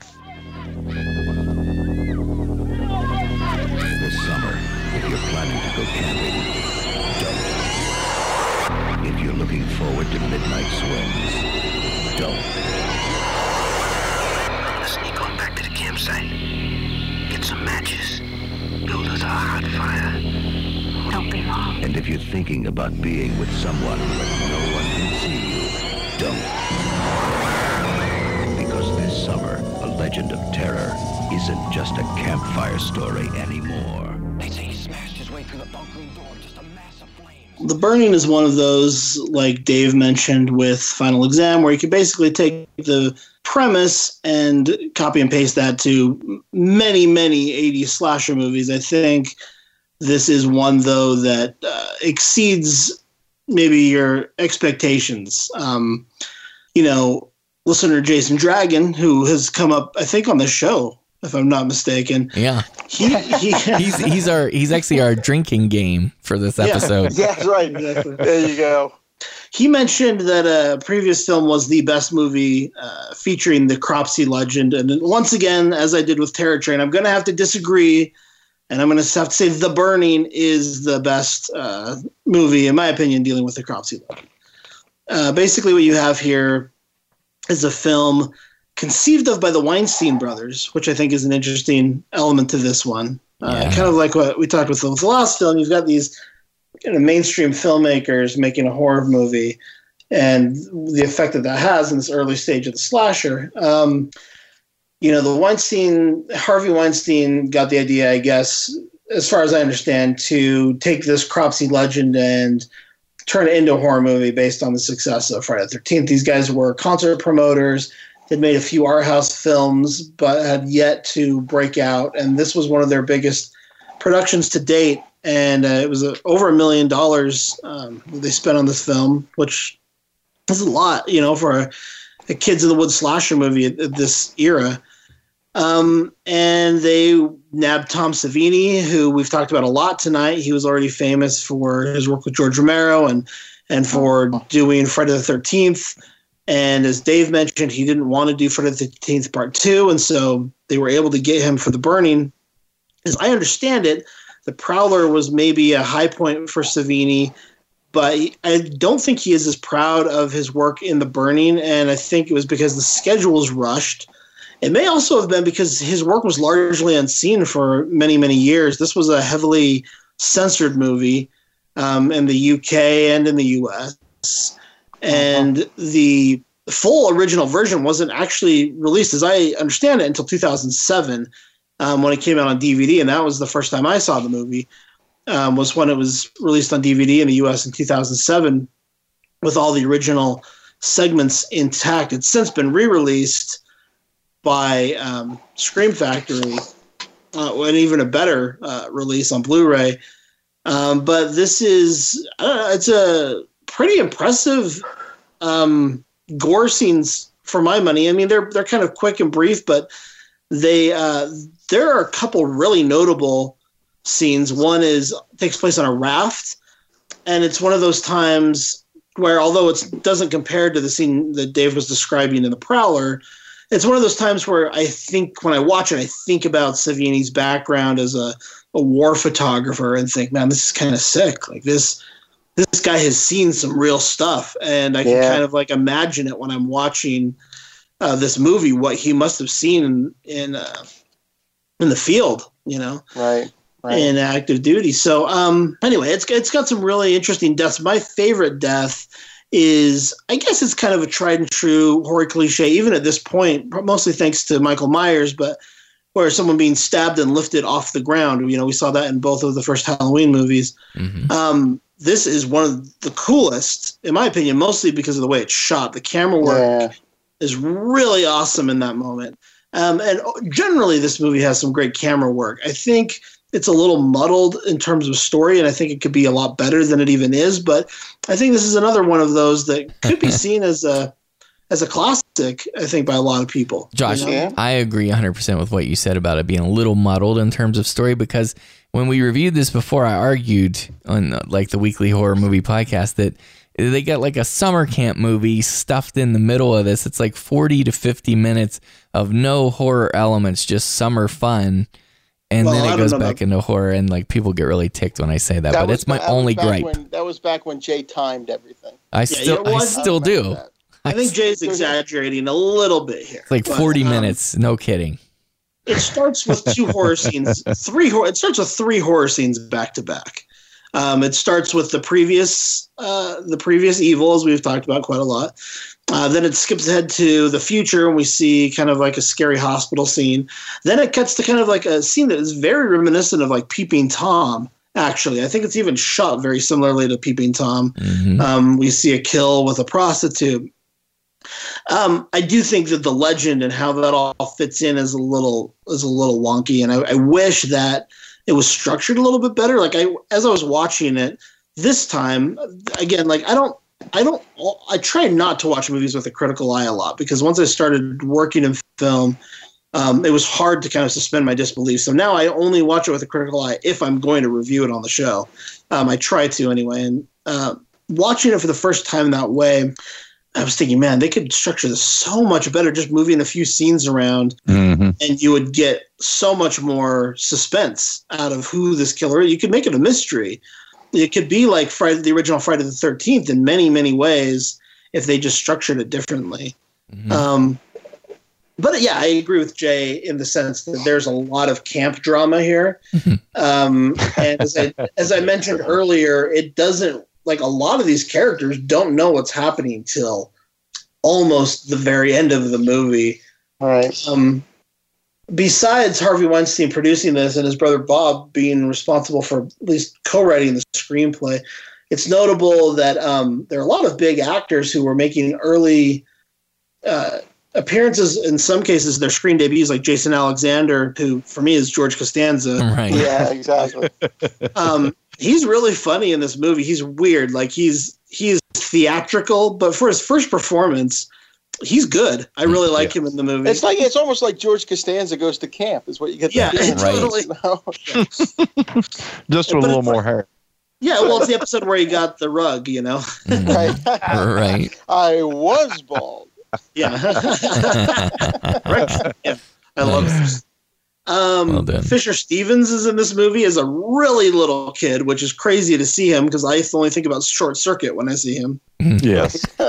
And uh, Holly Holly, Hunter, Holly Hunter. That's the one I couldn't get over. yeah, but she's not Really? in it very much. Like, No, but I still have a problem finding her in the movie. Mm. yeah, I she's um, was like a softball scene or something. Where I think I might have seen. I can't remember, but I, she's in the softball scene. She's wearing like the blue T-shirt. She's not the girl Yeah. who goes into the woods. Not, I think that's Tiger who goes into the woods. Yeah. Um, she's Sophie in the movie. Um, okay. okay. Okay. It, it's also interesting in this movie because, you know, usually in, in slasher movie in slasher films, when you get to know the characters pretty well, you know that most of them aren't going to make it. But this one is a little bit more selective. Mhm. Yeah. You know, like some people, I don't want to, I don't want to get too deep into that, but just we'll leave it at that. Anyway, people who see the movie will will know what I'm talking about. Um, just to bring my wife up again, um, we have very different, like we do watch some horror movies together, and we have very different tastes. Like she can sit there through movies like The Conjuring or The Others or something like that. All these ghost movies that just really creep me out, and she could just sit there and love them. She absolutely loves those movies. But when I showed her The Burning, it petrified her. She said she was going to have nightmares. It scared her so much Wow. um, Yeah. with the burning, and I had a completely opposite effect. Like for me, it's like they're saying that sort of comfort food type of thing Yeah. yeah. for me, but for her, it just absolutely pet. And the scene that really got her, uh, Josh, is the one you mentioned about the kill lifting off the ground. That Yeah. was, I mean, that was where she almost just, you know, she did it once with Salem's Lot too. She almost got up and said, "This, this movie's evil. I've Well- got to get out of well, here." those- like she, like, Yeah, those garden shears are really scary. And I remember the first time I ever heard um, Greg Mortis review this film. I loved it because he, he said he said just imagine a gigantic pair of scissors. That's what it's like, and I loved Yeah. it Yeah. because that's exactly right. yeah. He starts out with a small pair of scissors and graduates to a giant pair of scissors by the end of the movie. that's right. That's right. Um, yeah, I think uh, Cropsey, who you know, the killer here, has a bit of a Jason Voorhees look to him. You know, um, Mhm. his Yep. is due to a burning, but it's crazy how similar he looks to Jason. And a lot of these kills, or at least the setups, take place in people having sex in the woods. That feels very later Friday the Thirteenth. That we haven't at this point Friday the Thirteenth, we haven't seen much of it um, where the, the franchise actually was. But by the time we get into like three and four, this feels like exactly what you would expect to see in a Friday the Thirteenth movie in terms of like Mhm. Skinny dipping scene, sex in a sleeping bag scene, you know, Right. all that stuff. But um, I don't know. It's it's a really fun watch for me. The only thing I can't stand, and he's in it a lot, is this character Alfred. I, I that character just drives me nuts. I can't stand to watch Alfred, but um, played by Brian Backer.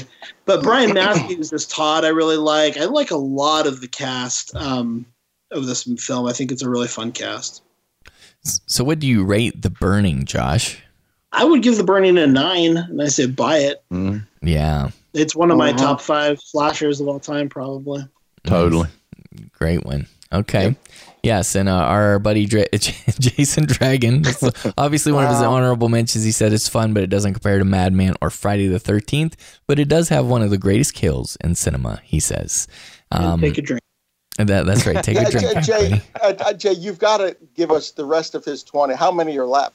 I think we've. Well, I don't- You've got to at least read off no, the no. rest of his. I- I or- just- or, or is that for a later episode? I just have them listed with each film. You know, I just pulled this Mm-hmm. number and put it with the film.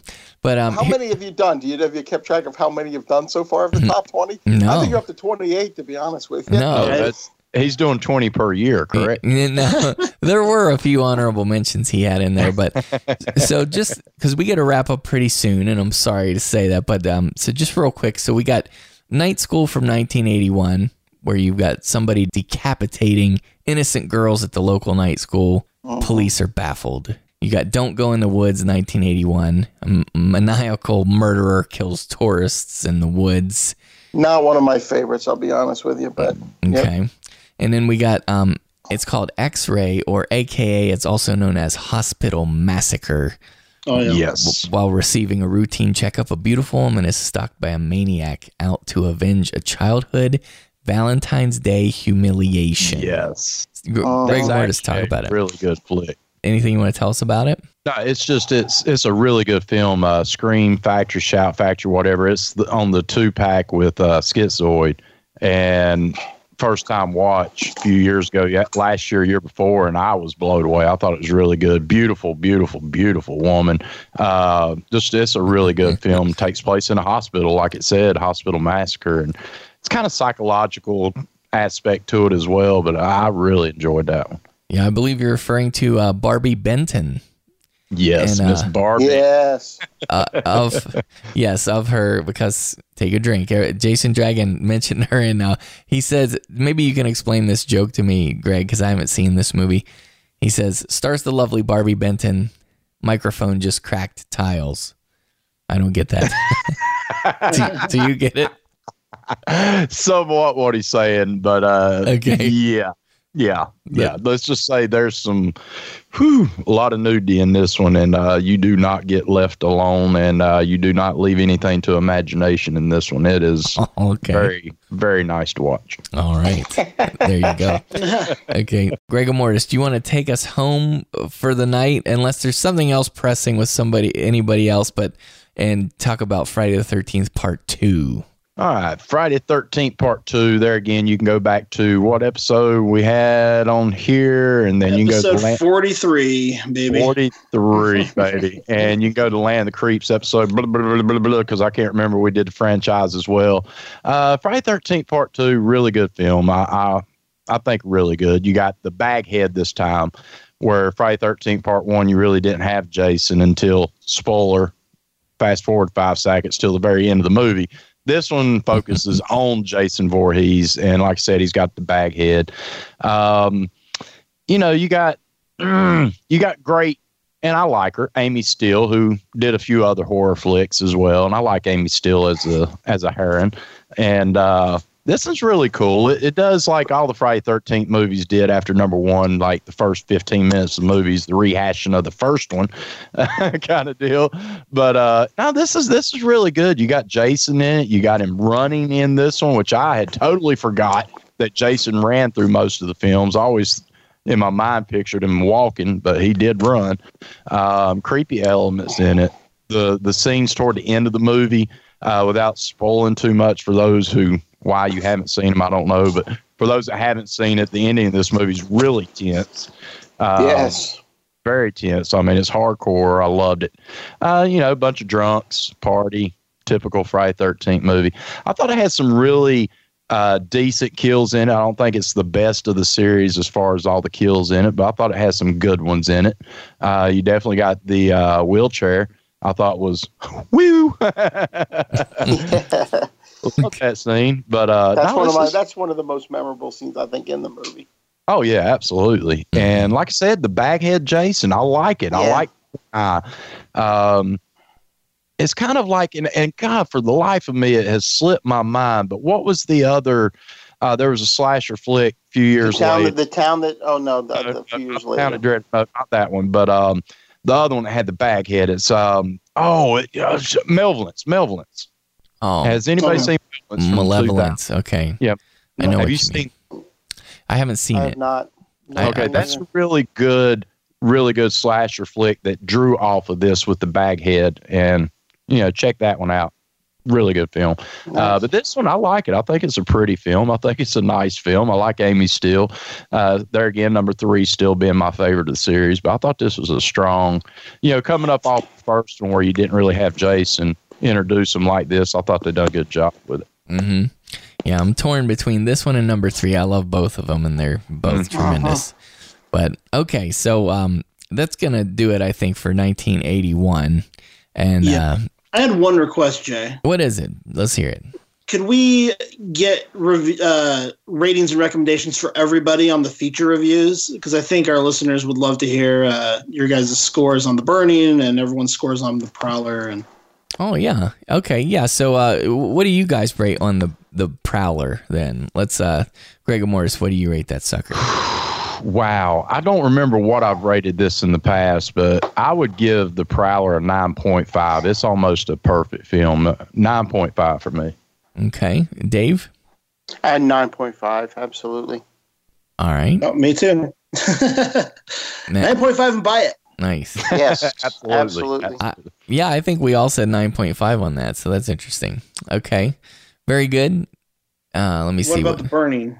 The burning. That's right. Okay, uh, what do you say on the burning, Gregor Mortis?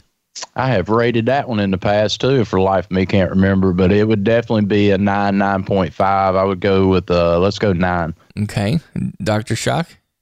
I, I'd give it an eight, and uh, say it's worth it's worth picking up. I think you know, I think the ones we're feature reviewing during these uh, these groups are all going to be ones that I think should be in the in the collection. Yeah, and um, back on episode 12 of the weekly horror movie podcast, I rated The Burning an 8 out of 10. I said buy it. I took off the two points for all the camp stuff. Anyways, But it was still kind of fun. Don't you think that was kind of fun with Jason Alexander? I thought he made that at least Yeah. interesting. it would be And fun if I was watching it a camp movie. I I think that watching a adds camp movie. so- a lot to it. Actually, I mean, I would say it's still a bit much. Like, there's probably an extra ten minutes I didn't need of that, maybe Mhm. fifteen.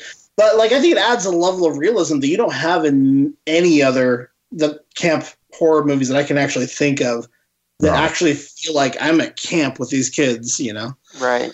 Mhm. Oh, yeah, because I've been at camp like that, you know, shooting the the slingshot and hitting the.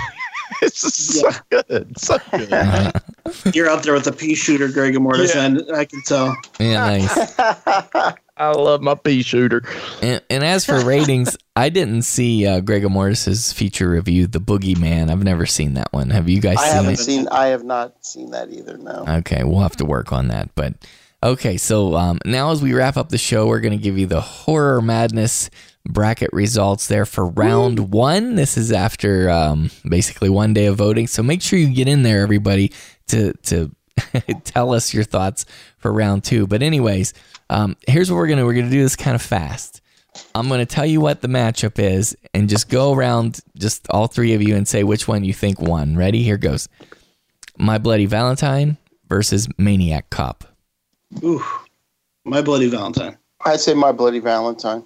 My bloody Valentine. Correct. It won uh, by a lot. Okay. Well, that's that's a tough matchup, though. Yeah. It I is. like I Maniac. like I, I do like Maniac Cop. Yeah. Yeah. We got uh, Psycho 2 versus Friday the 13th Part 2. Oh, it had to be Friday the Thirteenth. I'd, I'd go Yeah. Friday the Thirteenth Part Two. yeah. yes, by Yeah. a huge. I love Psycho margin. too, though. Yeah. I do too. Yeah. I Yeah. do too. Yeah, when we get to that, um, we've had people call that masterpiece level stuff, so we'll Yeah, we'll get to that Yeah. soon. Yes, so Friday the 13th, part two, won the matchup. You got Halloween 4 versus Opera. Ooh. I say Um, opera. The audience is Halloween four. I pretty much said Halloween four. I think. Yeah, I would go Halloween 4, but I love opera. Mhm, Yeah, Halloween 4 won significantly. Landslide. And now this I one, think opera is a little bit more obscure. yeah, it is. This one surprises me a little bit. Happy birthday to me versus April Fool's Day. Ooh. Ah. Ew. Happy Birthday to Me, I think, is the better movie, but I kind of prefer April Fool's Day, if that makes any sense. I love April Fool's Day. Mhm. I, I I don't like both of them have endings that leave me like what the Mhm. hell. But I Yeah, yeah. probably I'd probably go with April Fool's Day. I'm going to go lean with toward April Happy Day. Birthday to me, but I love April Fool's Day. okay, April Fool's Day 1 on that one. Nice. Um, and you I- got I'm a little surprised by that. Yeah, me too. Because yeah, I thought a lot of people hated that. I appreciate it for what it is. Uh, there's graduation day versus prom night. Ooh, Prom prom night. night. Yep, prom I night. probably went with graduation day, but I'm sure prom night would have won it. yeah, it was prom night. It had the biggest spread of all these here. Wow. Yep. and then the next one, you got he knows you're alone versus slumber party massacre. Oh, It's got to be Slumber Party Massacre. I would go with Slumber Party Massacre, but I do For like the He Knows You're nudity part of it, yeah, slumber party. Slumber Party Massacre. That's correct. You guys were right. Okay, here's like one of the toughest matchups in the whole list: the Prowler versus Maniac. Oh, I, I went with Prowler only because it's higher on my top ten. But man, they're both in my top ten. Yeah, I have to go Prowler, but that's Yeah. that's rough. I know. yeah, I would go rough. proud. Yep, the Prowler, and it was pretty close. It was pretty close. I imagine it would have been.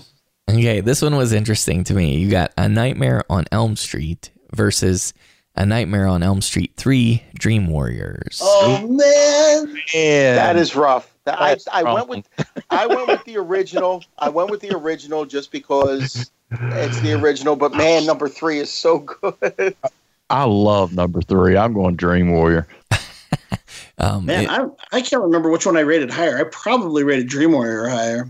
yeah, well, um, the uh, listeners picked A Nightmare on Elm Street, the original. That's what That's I figured, probably yeah. smart. Okay, and then the the closest race, neck and neck, you got Return to Horror High versus Slaughter High. Ooh. I go I Slaughter High. See, I, I don't recall Slaughter High as much as I do Return, so I'd go Return. Yeah, I'm thinking I'd say Horror probably High has one of those High. ridiculous endings to me. I mean, Yeah, Yes, well, uh, Slaughter High won of this matchup. Okay. And here, here's one. You got Madman versus Sleepaway Camp 2. oh. Sleepaway Camp two. 2. oh, two. Um, I'm actually I not might- as big a fan of two as a lot of I people think are. I might. Yeah, I might go to. I might go with Madman on that one. Yeah, I'm going Madman. The listeners voted Sleepaway Camp 2. Wow. Okay, now you got The Burning versus Basket Case. Ah. I'd go the Burning. A Basket Case is a great movie, but I, I think the I think it's more of like a monster movie type of thing. Although hmm. no, it's just got some slasher elements in it. I I I'd still go with the Burning. Basket Case is a classic, but I think um, The Burning is the better film. Yeah, I'll agree. Yep, The Burning one on that one. And then you got Friday the 13th. It's part four, the final chapter, of course. And then you got Friday the 13th, part six. Oh, I went with part. I went with part four. As much Part as I do like part six, uh, part four. Part four is one of my is is also in the top ten, and I absolutely love it. That you is got hard. Crispin Glover's fake dance is his Yeah. funky dance, so you, You gotta got Crispin Crispin Glover's Glover. great. Yeah, exactly. Part six is awesome. Like it's, It is. it's an amazing comic book movie almost, but it's not as much of a horror movie as part four. Sure. Right. Well, I'm with you. It was uh, Friday the 13th, part four is the winner on that. Nice. And then you got, now this to me is no contest whatsoever. uh, pieces versus the dorm that dripped blood. Yes, I know because Jay's Jay's remembering fif- fifty minutes of uh, of them talking about taking the college apart when it's about five. Yeah. Yeah. I actually I actually went with pieces in this one too because I will agree that pieces is is the is the better slasher of the two. Yeah, I would go pieces. Definitely. Yes, pieces one as it should. And then you got Silent Night, Deadly Night versus Terror Train. Oh, Terror Train for me. oh. See, I think I, I think I think I went. I think I went Silent Night, Deadly Night. I think for some reason I I, do go- like Terror Train, Mm-mm. but I'd go Terror Train, but I love Silent Night, Deadly Night. Well, Silent Night, Deadly Night is the one that won. okay. Oh, Go. Utah. Go Utah. Yeah, yeah, it is. Yeah, the Utah Shot movie. That's right. And then you got Child's Play versus Friday the 13th, the original. oh, Ooh. Friday the Thirteenth. I picked. I mean, I, the Child's Play is a lot of fun, but I went Friday the Thirteenth. Uh, yeah. Right. Oh, yeah, that's correct. The original Friday the 13th one. And then finally, you got Halloween 2 versus Sleepaway Camp. Oh God, no brainer. No brainer. I, I think I went with Halloween too.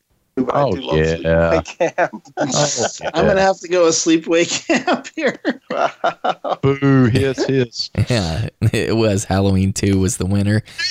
And so um, round two uh, begins. The voting opens up after episode 101. This episode you're listening to is posted, and you're going to have My Bloody Valentine versus Friday the 13th Part 2, Halloween, Halloween 4 versus April Fool's Day, Prom Night versus Slumber Party Massacre, The Prowler versus A Nightmare on Elm Street, Slaughter High versus Sleepaway Camp 2, The Burning versus Friday the 13th Part 4, Pieces versus Silent Night Deadly Night, and Friday the 13th versus Halloween 2. So it's good stuff. Wow. That's some. That is. That's some big matchups. Vote. Vote. That's right, everybody. It's going to be great. So thanks again, Kagan, for all You your help. complain. You can't complain if you don't vote. That's exactly right. Well, everybody, uh, three and a half hours later, or whatever it's been, I think that wraps up episode 101 of Horror Movie Podcast, where we only got through two years of the 80s slasher decade. uh, sorry, but you know, we we honestly this if we had tried to finish out this, we would have gone into our day tomorrow. It's 2:30 for Greg and Doc and this is crazy. So anyways, Yeah. join us uh, next week for probably 1980 what, 2 and 1983 if I had to guess. Yeah. That's Yeah, probably all we'll be covering next week. And uh, Greg Mortis is going to return. So, Greg, let the listeners know where they can find you and your podcast and anything else you want to plug. Thank you, Jay, Josh, Doc, of course. Man, you guys rock. Thank you, listeners. You can follow me at Facebook. You can my regular Facebook's under Greg Morgan. You can look me out. Uh, Facebook group page, fan page for Land of the Creeps. You can go to landofthecreeps.blogspot.com for the podcast, iTunes, Stitcher, all that. Uh, Twitter, Greg Mortis, Instagram, uh, pretty much anywhere, uh, that kind of deal. But thank you so much, man. I have always loved you guys from day one, for real. Um, Awesome. Thanks, you guys, man. you guys are Yeah. awesome. Thank you. And uh, thank you for allowing me to be on once again. I love you guys for real. Oh, It's an honor. Yes. Absolutely. We, and especially for this topic. This you're the man for this. Oh, yeah, I got to put my email out there, gregmortis666 at gmail.com. So, right back at you on all that, Greg. You're the best. Thank you. And, thank um, you. Uh, yeah. All right. And uh, Dr. Shark, what are your plugs? Plugs are the same as always. DVDinfatuation.com. Still going strong with the um, 31 Days of Halloween or 31 Days of Horror. I changed things up. I had all these movies planned out, and then I had gotten a, uh, a gift card for my birthday, and I went and got all these independent horror movies in the independent section of the, the Walmart, or local Walmart. They had all these cool with you know, the covers look good, and I said, I want to give these things a try. Well, I'm 0 for 4 so far, but hopefully, hopefully things are going to get better um, with the last three that I have to look at. Um, and uh, I'm at DVD Infatuation on Twitter. I have a Facebook page as well, and you can check me out on Land of the Creeps. Um, uh, I'm going to be on the next one. We are. You want to preview that show, Greg? I mean, um, Yes, sir. We're actually, um, yeah, we're actually going into our Halloween month. So we are going to be doing the original Fright Night and also the Fright Night Part 2. And on top of that, I have a screener that I'm going to be reviewing from Artsploitation called Vampires. So you won't want to miss that with Doc and Jesse Robbins and hopefully Dr. Dirty. awesome. All right. And Wolfman Josh, what about you? Check out my other podcast, Movie Streamcast, where we do short reviews of streaming content. For the month of October, we are doing spooky movies that don't necessarily fit with horror movie podcasts. So we've done Beetlejuice and Teen Wolf and uh, that that kind of thing. Um, yeah, and you can follow me on Twitter, Instagram, and Facebook at Icarus Arts, which is the name of my production company. One more thing to plug. I was on the Sci Fi podcast for their last two episodes, and the one that just posted was a lot of fun. We went to a virtual reality experience of The Void, which is um, like the most interactive virtual reality thing in the world, and we got to be Ghostbusters. We got to go fight the Marshmallow Man.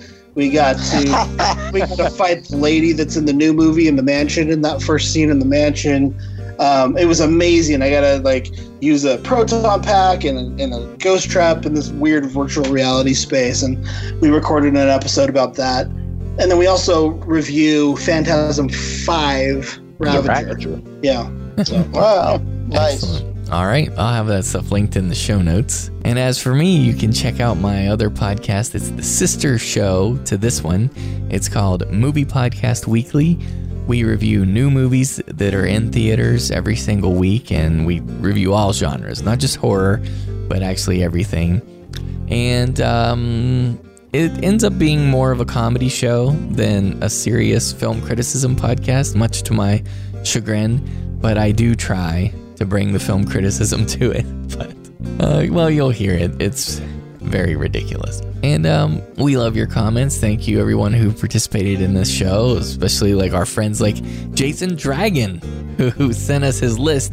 He did what we were hoping, which is the people would send us their picks. So when you hear this episode, you can email me at horrormoviepodcast at gmail.com. And, and unless I get totally inundated by a tidal wave of emails, um, we'll try to incorporate more of your picks in there. And like I said, next episode will be slasher films for 1982 and 83, apparently, because that seems to be the pace that we're moving. So we love your comments. Make sure you get involved in the horror movie podcast community. You can leave a comment in the show notes for this episode, or you could email us at horrormoviepodcast at gmail.com or leave us a voicemail at 801 382 8789. All of our episodes, including the weekly horror movie podcast and Horror Metropolis, are available at horrormoviepodcast.com. You can subscribe free in iTunes. You can leave us a review. We'd love that. And you can follow us on Twitter at Horror Movie Cast. Want to thank Frederick Ingram for the use of his music for the Horror Movie Podcast theme song.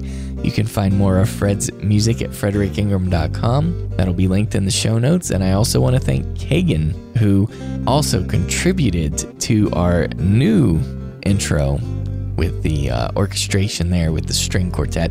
Very remarkable music. Thank you. So, I think that's it for episode 101. We thank you for listening and join us again next Friday for our Halloween episode of Horror Movie Podcast, where we're dead serious about horror movies.